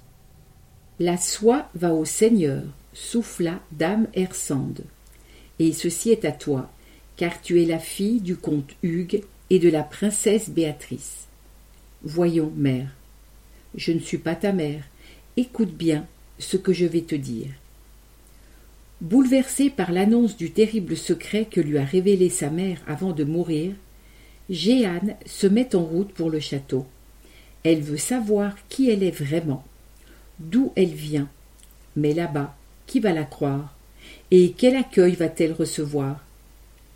Au temps rude du Moyen-Âge, le destin singulier d'une jeune manante à la recherche de ses origines. Evelyne Brijoux-Pellan, La fille du comte Hugues, durée une heure treize minutes, numéro soixante mille sept cent soixante-seize.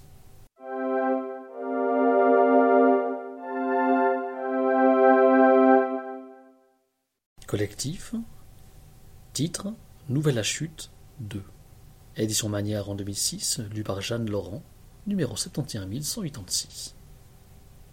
Quatre auteurs contemporains prestigieux vous lancent un nouveau défi.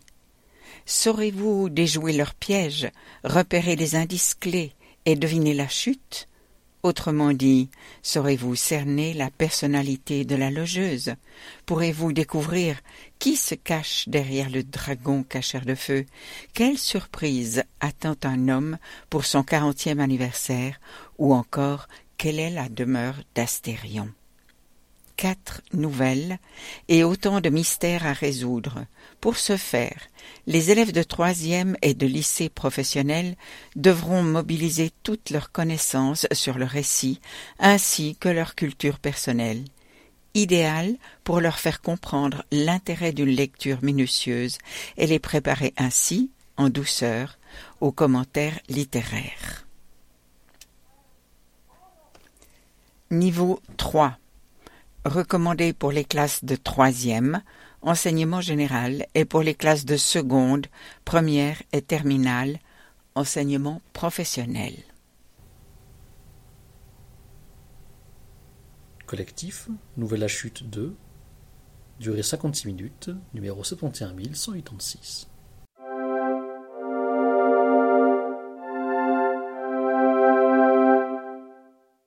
Thomas Cotto, S C O T T O, titre Quelques secondes encore. Édition Nathan Jeunesse en deux mille vingt et un, lu par Jolie Politano, numéro soixante et onze mille cent quatre-vingt-dix-neuf. Alban, le frère aîné d'Anouk, est en état de mort cérébrale après être tombé d'un toit. Il avait toujours dit qu'il souhaitait faire don de ses organes si, un jour, il lui arrivait malheur. Mais leur mère n'est pas prête à faire ce choix. Et les médecins attendent. Il ne faut pas tarder. Anouk veut convaincre sa mère d'accepter. Pour la mémoire d'Alban, le compte à rebours est lancé. Thomas Cotto, Quelques secondes encore, durée cinquante-trois minutes, numéro soixante et onze mille cent quatre-vingt-dix-neuf.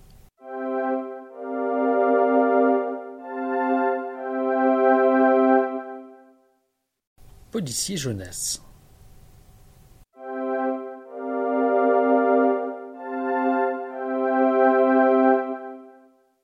Nicolas Feuz, F E U Z, titre Black Justice deux point zéro, édition Ozu Suisse en deux mille vingt et un, lu par Denise von Arx, numéro soixante mille neuf cent quatre-vingt-seize. Loris et Johan partent skier quelques jours avec leur classe. L'occasion de délaisser leur passion pour les jeux vidéo et de s'adonner aux joies de la glisse. Mais l'univers des écrans les rattrape rapidement. Le juge, personnage emblématique de Black Justice, un jeu interdit, retrouve leurs traces et les menace. Qui se cache sous cet avatar de justicier? Les garçons vont enquêter et découvrir que la montagne se montre sans pitié pour les imprudents. Nicolas Feutz, Black Justice deux point zéro, durée une heure cinquante-cinq minutes, numéro soixante mille neuf cent quatre-vingt-seize.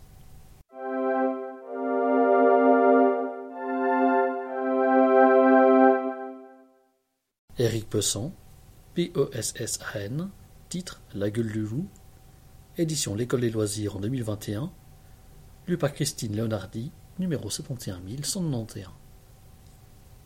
Rester confiné en ville, impensable pour Joe, son frère et sa mère.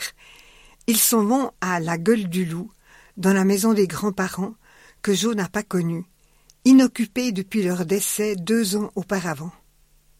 Et il n'y a pas que des inconvénients. Joe peut faire du sport, profiter de la forêt toute proche et jeter sur un cahier ses essais de poèmes.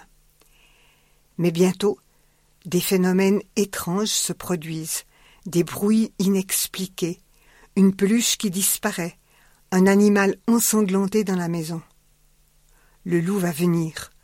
Le loup vient toujours. Éric Pessan, La gueule du loup, durée quatre heures cinquante-deux minutes, numéro soixante et onze mille cent quatre-vingt-onze.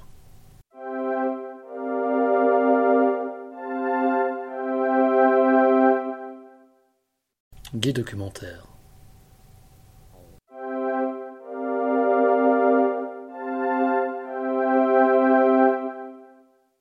Philosophie, religion, spiritualité.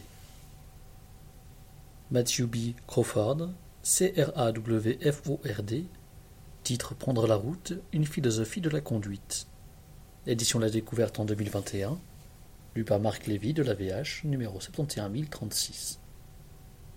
Y a-t-il un rapport entre l'amour de la mécanique et l'esprit civique, entre le plaisir du risque calculé au volant et les ressorts profonds de notre humanité?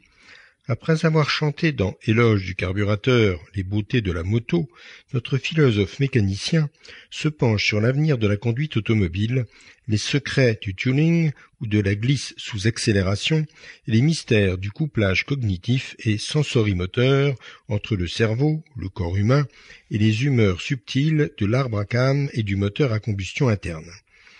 Mêlant les péripéties autobiographiques cocasses de son interminable bricolage d'une Volkswagen coccinelle de mille neuf cent soixante-quinze et les réflexions de la philosophie analytique sur la morale des accidents de circulation, passant de l'exploration des sous-cultures automobiles les plus baroques, courses hors-piste dans le désert et derby de démolition, à l'étude du pilotage de mini-voitures par des rats de laboratoire, il offre un plaidoyer en faveur des plaisirs libertaires et des vertus citoyennes de l'art de conduire. L'histoire technologique, économique et sociale de l'automobile débouche aujourd'hui sur une disjonction de plus en plus grande entre l'être humain et ses prothèses mécaniques. À l'horizon des voitures sans chauffeur et de l'automatisation généralisée, l'auteur dénonce une dystopie régressive qui risque de se traduire par une atrophie de nos facultés créatives et une érosion de notre économie de l'attention. Au nom du « toujours plus de sécurité », la déqualification progressive des conducteurs expose en fait les usagers de l'automobile à de nouveaux dangers tout en les dépossédant d'un ensemble d'aptitudes et de responsabilités cruciales. Le choix entre conduire et être conduit, faire et se laisser faire, est aussi en dernière analyse un choix entre autogouvernement républicain et aliénation bureaucratique.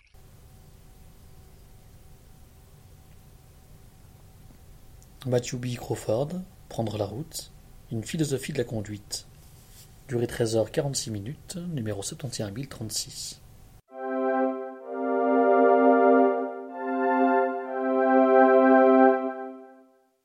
Psychologie, médecine. Antonio R. Damasio, D A M A S I O, titre Sentir et savoir, une nouvelle théorie de la conscience. Édition Olive Jacob en deux mille vingt et un. Lu par Jean-Philippe Deschamps, numéro soixante mille sept cent soixante-neuf.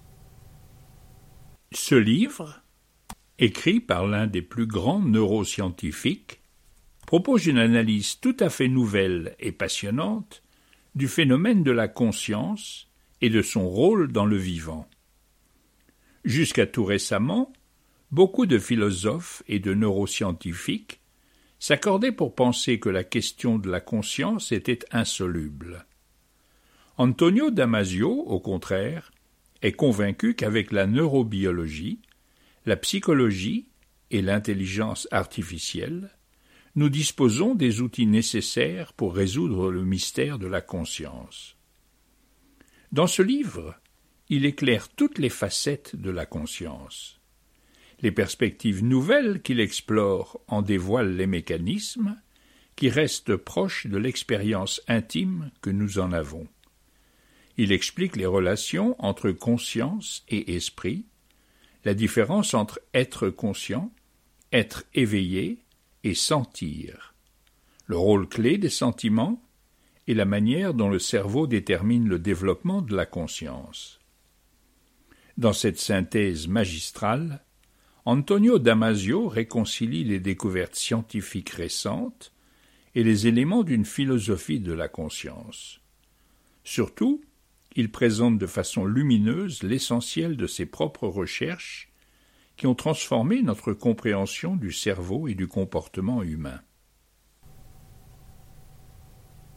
Antonio R. Damasio, Sentir et savoir, une nouvelle théorie de la conscience, durée quatre heures trente-quatre minutes, numéro soixante mille sept cent soixante-neuf.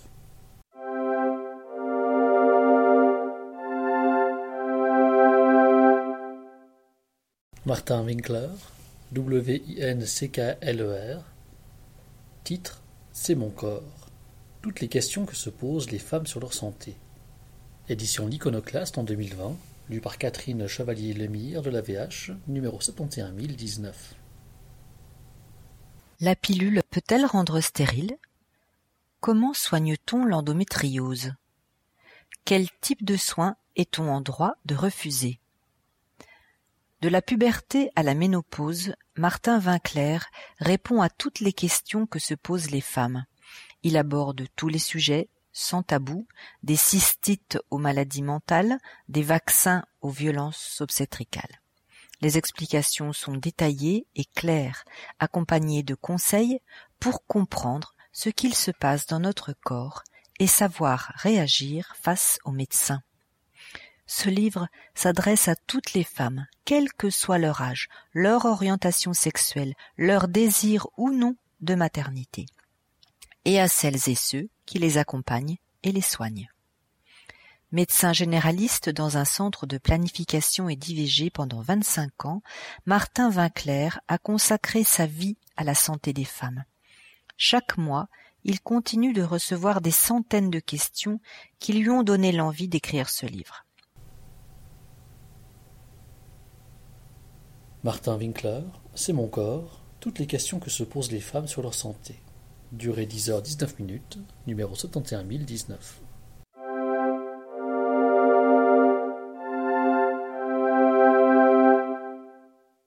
Société, économie, politique. Stéphane Beau, B A U D, titre Race et sciences sociales, essai sur les usages publics d'une catégorie. Édition Agone, en deux mille vingt et un. Lu par Agnès Hatt de l'A V H, numéro soixante et onze mille sept. Pour les marxistes, les ouvriers qui manquaient de entre guillemets, conscience de classe étaient aliénés, victimes de l'idéologie dominante. Grâce aux intellectuels qui disposaient de la bonne théorie révolutionnaire, ils retrouveraient leur véritable identité.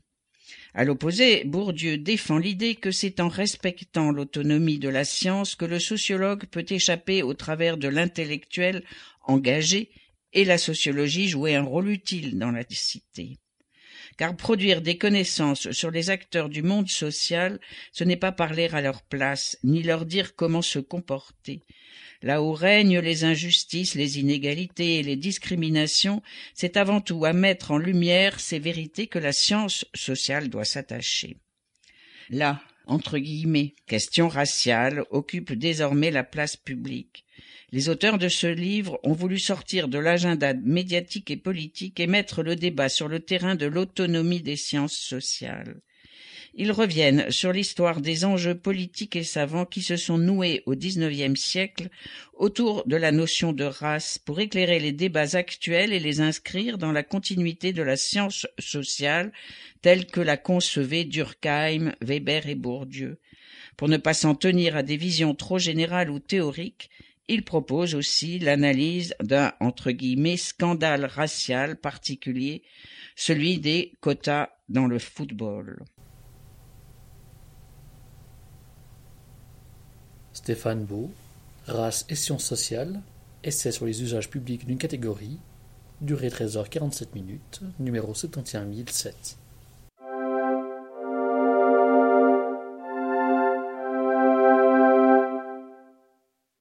Jared Diamond, D I A M O N D, titre « Bouleversement, les nations face aux crises et aux changements », édition Gallimard en deux mille vingt, lu par Daniel Schwartz, numéro soixante mille sept cent soixante-dix-sept. Ce livre est une étude comparative, narrative et exploratoire des crises et des changements sélectifs survenus au cours de nombreuses décennies dans sept nations modernes. La Finlande, le Japon, le Chili, l'Indonésie, l'Allemagne, l'Australie et les États-Unis. Les comparaisons historiques obligent, en effet, à poser des questions peu susceptibles de ressortir à l'étude d'un seul cas. Pourquoi un certain type d'événement a-t-il produit un résultat singulier dans un pays et un très différent dans un autre? L'étude s'organise en trois paires de chapitres, chacune portant sur un type différent de crise nationale. La première paire concerne des crises dans deux pays, ouvrez la parenthèse, la Finlande en mille neuf cent quarante et le Japon des années mille huit cent cinquante, fermez la parenthèse, qui ont éclaté lors d'un bouleversement soudain provoqué par un choc extérieur au pays. La deuxième paire concerne également des crises qui ont éclaté soudainement, mais en raison d'explosions internes, ouvrez la parenthèse, le Chili en mille neuf cent soixante-treize et l'Indonésie en mille neuf cent soixante-cinq, fermez la parenthèse. La dernière paire décrit des crises qui n'ont pas éclaté d'un coup, mais se sont déployées progressivement, ouvrez la parenthèse, en Allemagne après mille neuf cent quarante-cinq, et en Australie dans les années mille neuf cent soixante-dix, fermez la parenthèse, notamment en raison de tensions déclenchées par la Seconde Guerre mondiale. L'objectif exploratoire de Jared Diamond est de déterminer une douzaine de facteurs, hypothèses ou variables, destinés à être testés ultérieurement par des études quantitatives. Chemin faisant, la question est posée de savoir si les nations ont besoin de crises pour entreprendre de grands changements et si les dirigeants produisent des effets décisifs sur l'histoire. Tout en respectant la volonté première de ne pas discuter d'une actualité trop proche qui, faute de distance et perspective, rendrait le propos rapidement obsolète, un après-propos, propre à l'édition française, esquisse en l'état des données au printemps deux mille vingt une réflexion sur la pandémie de la covid dix-neuf. Jared Diamond, Bouleversement, les nations face aux crises et aux changements, durée dix-huit heures cinquante-six minutes, numéro soixante mille sept cent soixante-dix-sept.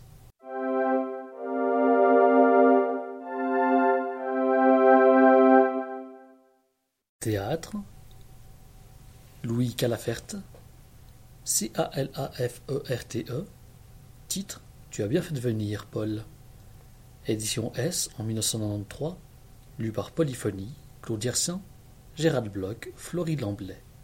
Numéro soixante et onze mille deux cent douze. Qu'est-ce que c'est ? C'est moi, Paul. Ah, c'est toi.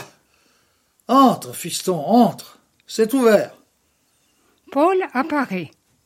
Georges se lève à demi dans son fauteuil. Ne bouge pas, ne bouge pas. Reste assis. Je me demandais qui ça pouvait être. Un dimanche, à cette heure-là. Il se rassied. Je viens un peu tard. Non, je faisais rien. Tu vois, j'étais là. Je ne te dérange pas, au moins. Toi, me déranger ? Mais qu'est-ce que tu racontes ? Non, c'est plutôt que je m'étais mis à mon aise, tu m'excuseras. Avec cette chaleur... Tu as bien fait. Par ce temps-là, je n'ai plus de force. Ça, on peut dire qu'il aura fait chaud cet été.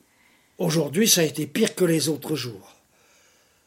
Je laisse tout ouvert, j'essaie de faire du courant d'air avec la cuisine et la porte d'entrée, mais rien à faire, il n'y a pas un brin d'air. Paul observe la sonnette placée au-dessus de l'entrée du petit couloir. Ta sonnette ne marche plus ? Ah, tu as sonné ? Oui, je ne sais pas ce qu'est là. Ça fait déjà un moment qu'elle déraille. Il faudrait regarder. Oui, il faudra que je me décide à voir ce que c'est, un de ces jours. Paul continue d'observer la sonnette et cela lui fournit peut-être une contenance. C'est peut-être juste un fil, un mauvais contact.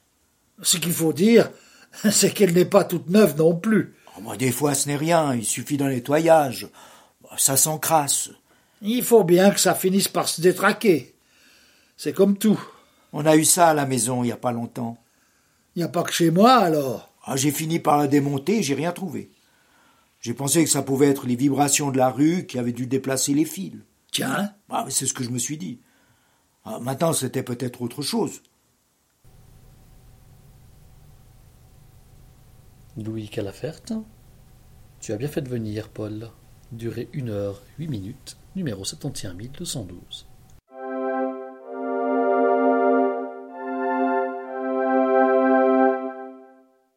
Essai, chronique, langage. Olivier Adam, A D A M, titre Être père, disent-ils. Édition Librio en deux mille vingt et un, lu par Christine Leonardi, numéro soixante mille neuf cent quatre-vingt-douze. Que t'aurais-je appris? Que retiendras-tu vraiment de moi? M'aimeras-tu toute ta vie? Comment être ton père? Comment être père, tout simplement? Dans ces textes inattendus, sincères, vibrants, trois écrivains, trois pères parlent pour la première fois de l'expérience incomparable de la paternité. Ils disent les aléas, la maladie, la peur. Ils disent l'angoisse de la mort, l'émerveillement devant la vie, la remise en question. Ils disent aussi ce que beaucoup ressentent, mais que peu sont prêts à reconnaître, les tourments, les agacements et parfois la mélancolie. Mais toujours, unanimement, ils disent l'amour. Essai, chronique, langage. Olivier Adam, Être père, disent-ils, durée deux heures vingt-deux minutes, numéro soixante mille neuf cent quatre-vingt-douze.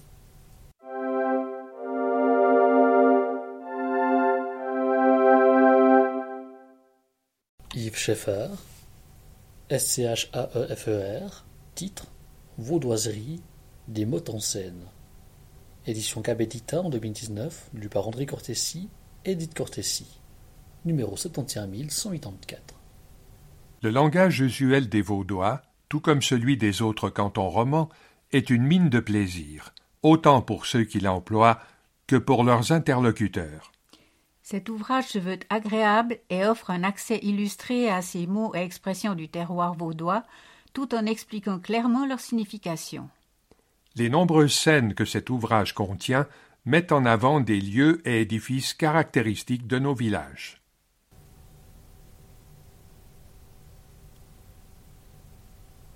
Yves Schaeffer, Vaudoiserie, des mots en scène, durée cinquante et une minutes, numéro soixante et onze mille cent quatre-vingt-quatre.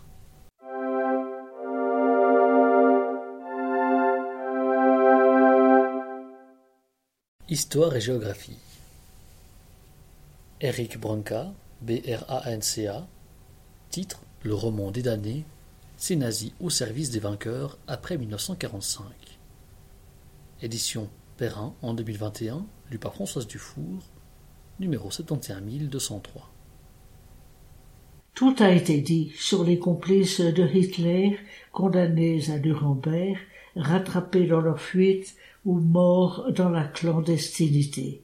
Mais on ne s'intéresse guère à ceux qui, non contents d'avoir échappé à la corde, ont entamé, à l'ombre des vainqueurs, une seconde carrière d'envergure.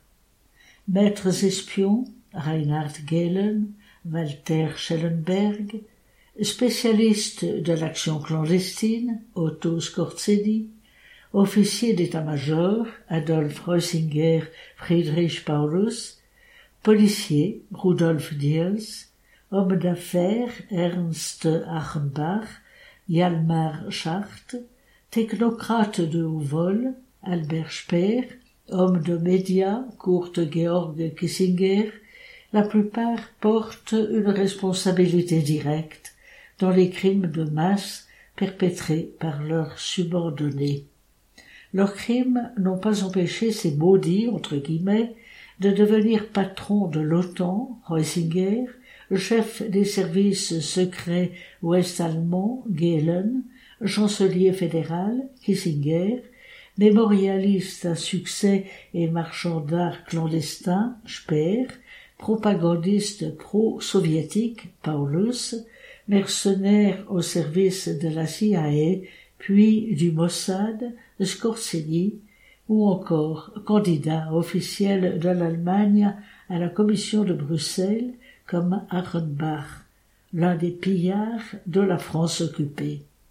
Un roman noir où tout est vrai, raconté de main de maître par une plume aussi talentueuse qu'informée. Éric Branca, roman des damnés, ces nazis au service des vainqueurs après dix-neuf cent quarante-cinq. Durée dix-sept heures trente-cinq, numéro soixante et onze mille deux cent trois.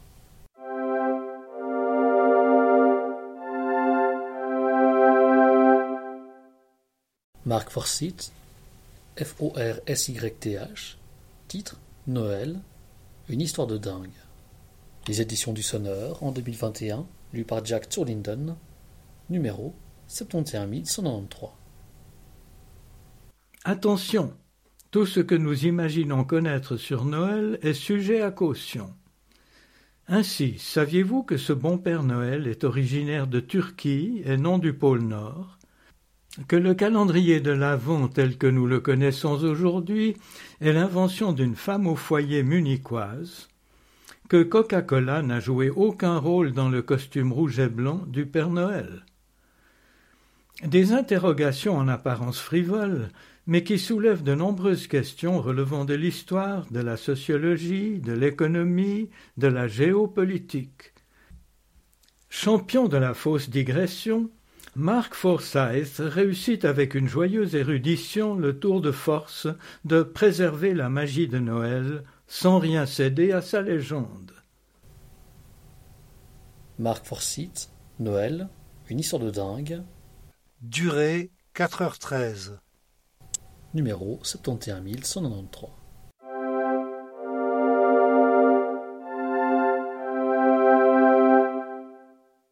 Valérie Hansen, H A N S E N, titre L'an mille, quand les explorateurs ont connecté le monde et que la globalisation est née. Édition Quanto en deux mille vingt et un, lue par Françoise Dufour, numéro soixante mille sept cent soixante-douze. Quand la mondialisation a-t-elle commencé ? Avec la découverte de l'Amérique par Christophe Colomb en quatorze cent quatre-vingt-douze ?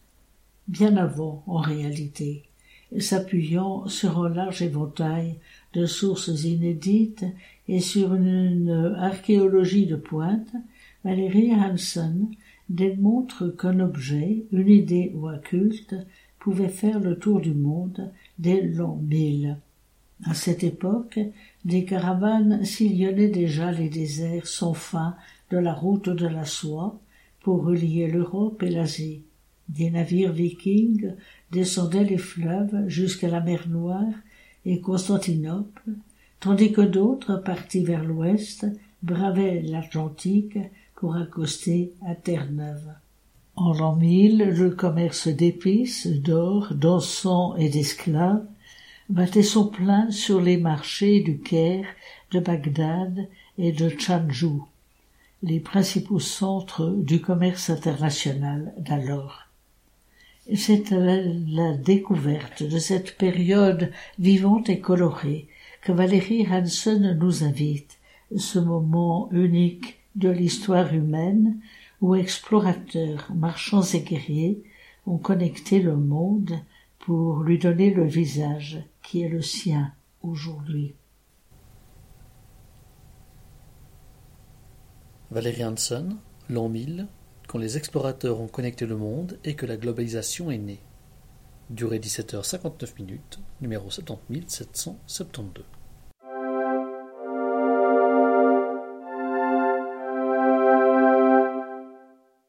Vincent Hugueux, H E G E U X, titre Tyran d'Afrique, les mystères du despotisme postcolonial. Édition Perrin en deux mille vingt et un, lu par Mireille Grandjac de l'A V H, numéro soixante et onze mille cinquante. Soixante ans après son lever, le soleil des indépendances peine à percer les brumes tenaces du despotisme. Au fil des décennies, la cohorte des autocrates plus ou moins élus, adeptes du pouvoir absolu et de la régression clanique, se sera échinée à dévoyer une souveraineté inaboutie. Qu'il s'agisse de Sa Majesté Bokassa Ier, empereur made in France de Centrafrique, de l'Ougandais Idi Amin Dada, du Congolo-Zaïrois Mobutu ou du Zimbabwéen Robert Mugabe, les ex-tuteurs européens se repaissent des frasques tantôt grotesques, tantôt cruelles, de satrapes qui furent leurs élèves, leurs soldats, puis leurs alliés ombrageux. Feignant d'oublier que tous, du bouffon ubuesque au bourreau glaçant, ne sont au fond que les monstrueux rejetons de l'aberration coloniale. Bien sûr, l'ancien tirailleur togolais Gnassingbé Eyadema ne ressemble guère au Guinéen Ahmed Sékou Touré, ce rebelle qui osa défier Charles de Gaulle, pas plus qu'au Tchadien Hissenabré, premier chef d'État du continent, condamné par une juridiction africaine. Pour autant, on déniche souvent aux sources de leurs dérives les ingrédients du même élixir toxique, enfance chaotique, blessure narcissique, appétit de revanche, ivresse messianique et paranoïa.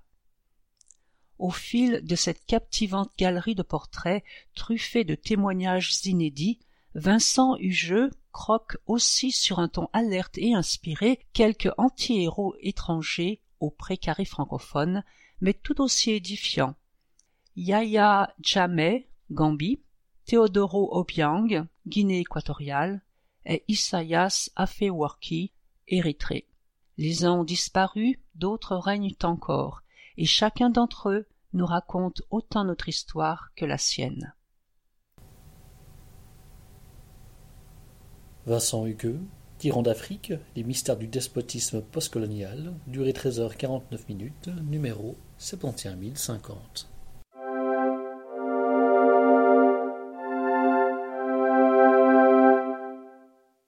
Voyage exploration. Al Alvarez, A L V A R E Z, titre Nourrir la bête, édition Métayer en deux mille vingt et un, lu par André Jolle, numéro soixante et onze mille cent quatre-vingt-dix-huit. Durant presque trente ans, Mo Henthoin a grimpé les sommets mythiques du monde entier, des Alpes à l'Everest, de l'Argentine à l'Écosse, mais n'a jamais voulu devenir professionnel. Pour lui, boire des pintes avec ses potes était plus important que faire la une des journaux. Avec lui, nous découvrons un adolescent parti de chez lui en stop vers la Nouvelle-Zélande avec seulement douze livres sterling en poche, un grimpeur chevronné participant aux expéditions les plus difficiles, un type qui a été la doublure de Sylvester Stallone dans Rambo trois, et un homme qui sent et qui décrit l'escalade comme l'art de jouer aux échecs avec son propre corps. Al Alvarez, écrivain et poète admiré par des auteurs comme Philippe Roth, Sylvia Plath, John Le Carré et J M Coetzee, et grimpeur lui-même, nous livre ici les coulisses et le vertige des grandes et petites expéditions, dont certaines dignes d'un blockbuster, tout en nous montrant comment les grands aventuriers cherchent leurs limites, mentales et physiques, en s'appliquant à nourrir la bête. Un livre culte sur l'escalade, la montagne, l'évasion et l'amitié, traduit pour la première fois en français. Une prose étincelante au service du goût de l'aventure, du risque et de la camaraderie. Al Alvarez, Nourrir la bête, durée trois heures trente-neuf minutes, numéro soixante et onze mille cent quatre-vingt-dix-huit.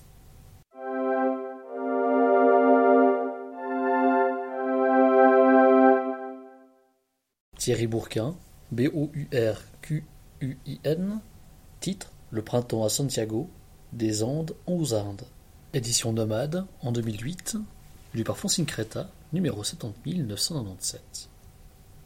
En dix-neuf cent soixante-treize, Thierry Bourquin part pour les Andes, il se perd en route et arrive aux Indes.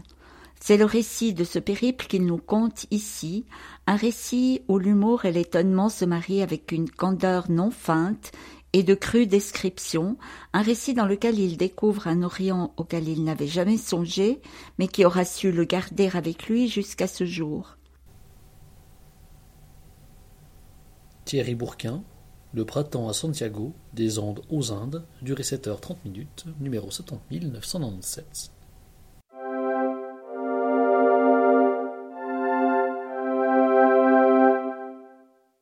Mike Horn, H O R N, titre Survivant des glaces, édition M. Lafon deux mille vingt et un, lu par François Burdant, numéro soixante et onze mille deux cent dix. La dernière expédition de Mike Horn, pôle to pôle, consistait en une traversée du pôle Nord au pôle Sud, sans véhicule motorisé, en ski, en kayak et à bord de son voilier brise-glace. Cette aventure, achevée le trente décembre deux mille dix-neuf, est la plus extrême qu'il ait accomplie.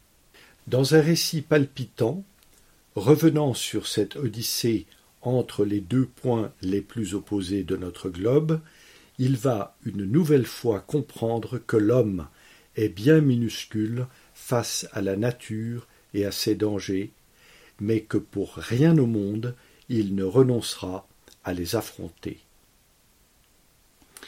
Dans une précipitation, une fébrilité qui me sont étrangères, je commets un faux pas qui aurait pu se révéler funeste. L'erreur n'est pas une option dans la vie que je mène depuis une trentaine d'années. Cette fois, elle condamne mon imprudence. La fragilité de la pellicule neigeuse a probablement raison de me crier que je me croyais sans doute plus fort qu'elle, de me rappeler que ce n'est jamais la nature qui tend des pièges, mais plutôt l'homme, trop sûr de lui, qui manque à ses devoirs de réserve et de précaution.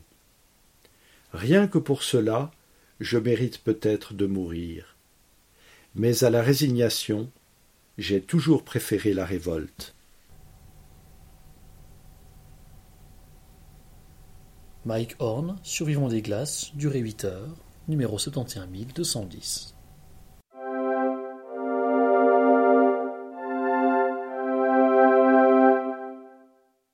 Les périodiques.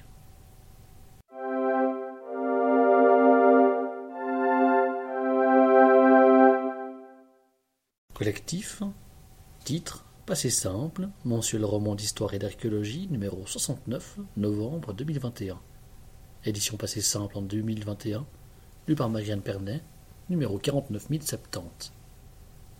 Le vingt-cinq mars mille huit cent vingt et un est traditionnellement considéré comme la date de la proclamation de l'indépendance grecque. L'année deux mille vingt et un marque donc le deux centième anniversaire de cet événement et simultanément du début de la guerre d'indépendance. Lausanne et Genève ont décidé de célébrer cet anniversaire, la première avec une exposition didactique présentée au forum de l'Hôtel de Ville de Lausanne, la seconde avec l'exposition Genève et la Grèce, une amitié au service de l'indépendance, au Musée d'art et d'histoire de Genève. Pourquoi un tel empressement ? C'est que la proclamation d'indépendance grecque a été précédée en Suisse par des bouleversements majeurs. L'entrée dans la Confédération de trois nouveaux cantons, Genève, Valais et Neuchâtel. Or, les deux événements sont liés, parce que certains des acteurs de la transformation qu'a connue la Suisse lors des congrès de Paris et de Vienne en mille huit cent quatorze mille huit cent quinze se sont ensuite engagés pour l'indépendance de la Grèce et la naissance du jeune État.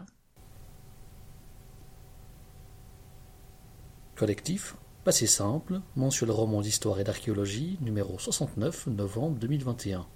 Durée deux heures quinze minutes, numéro quarante-neuf mille soixante-dix.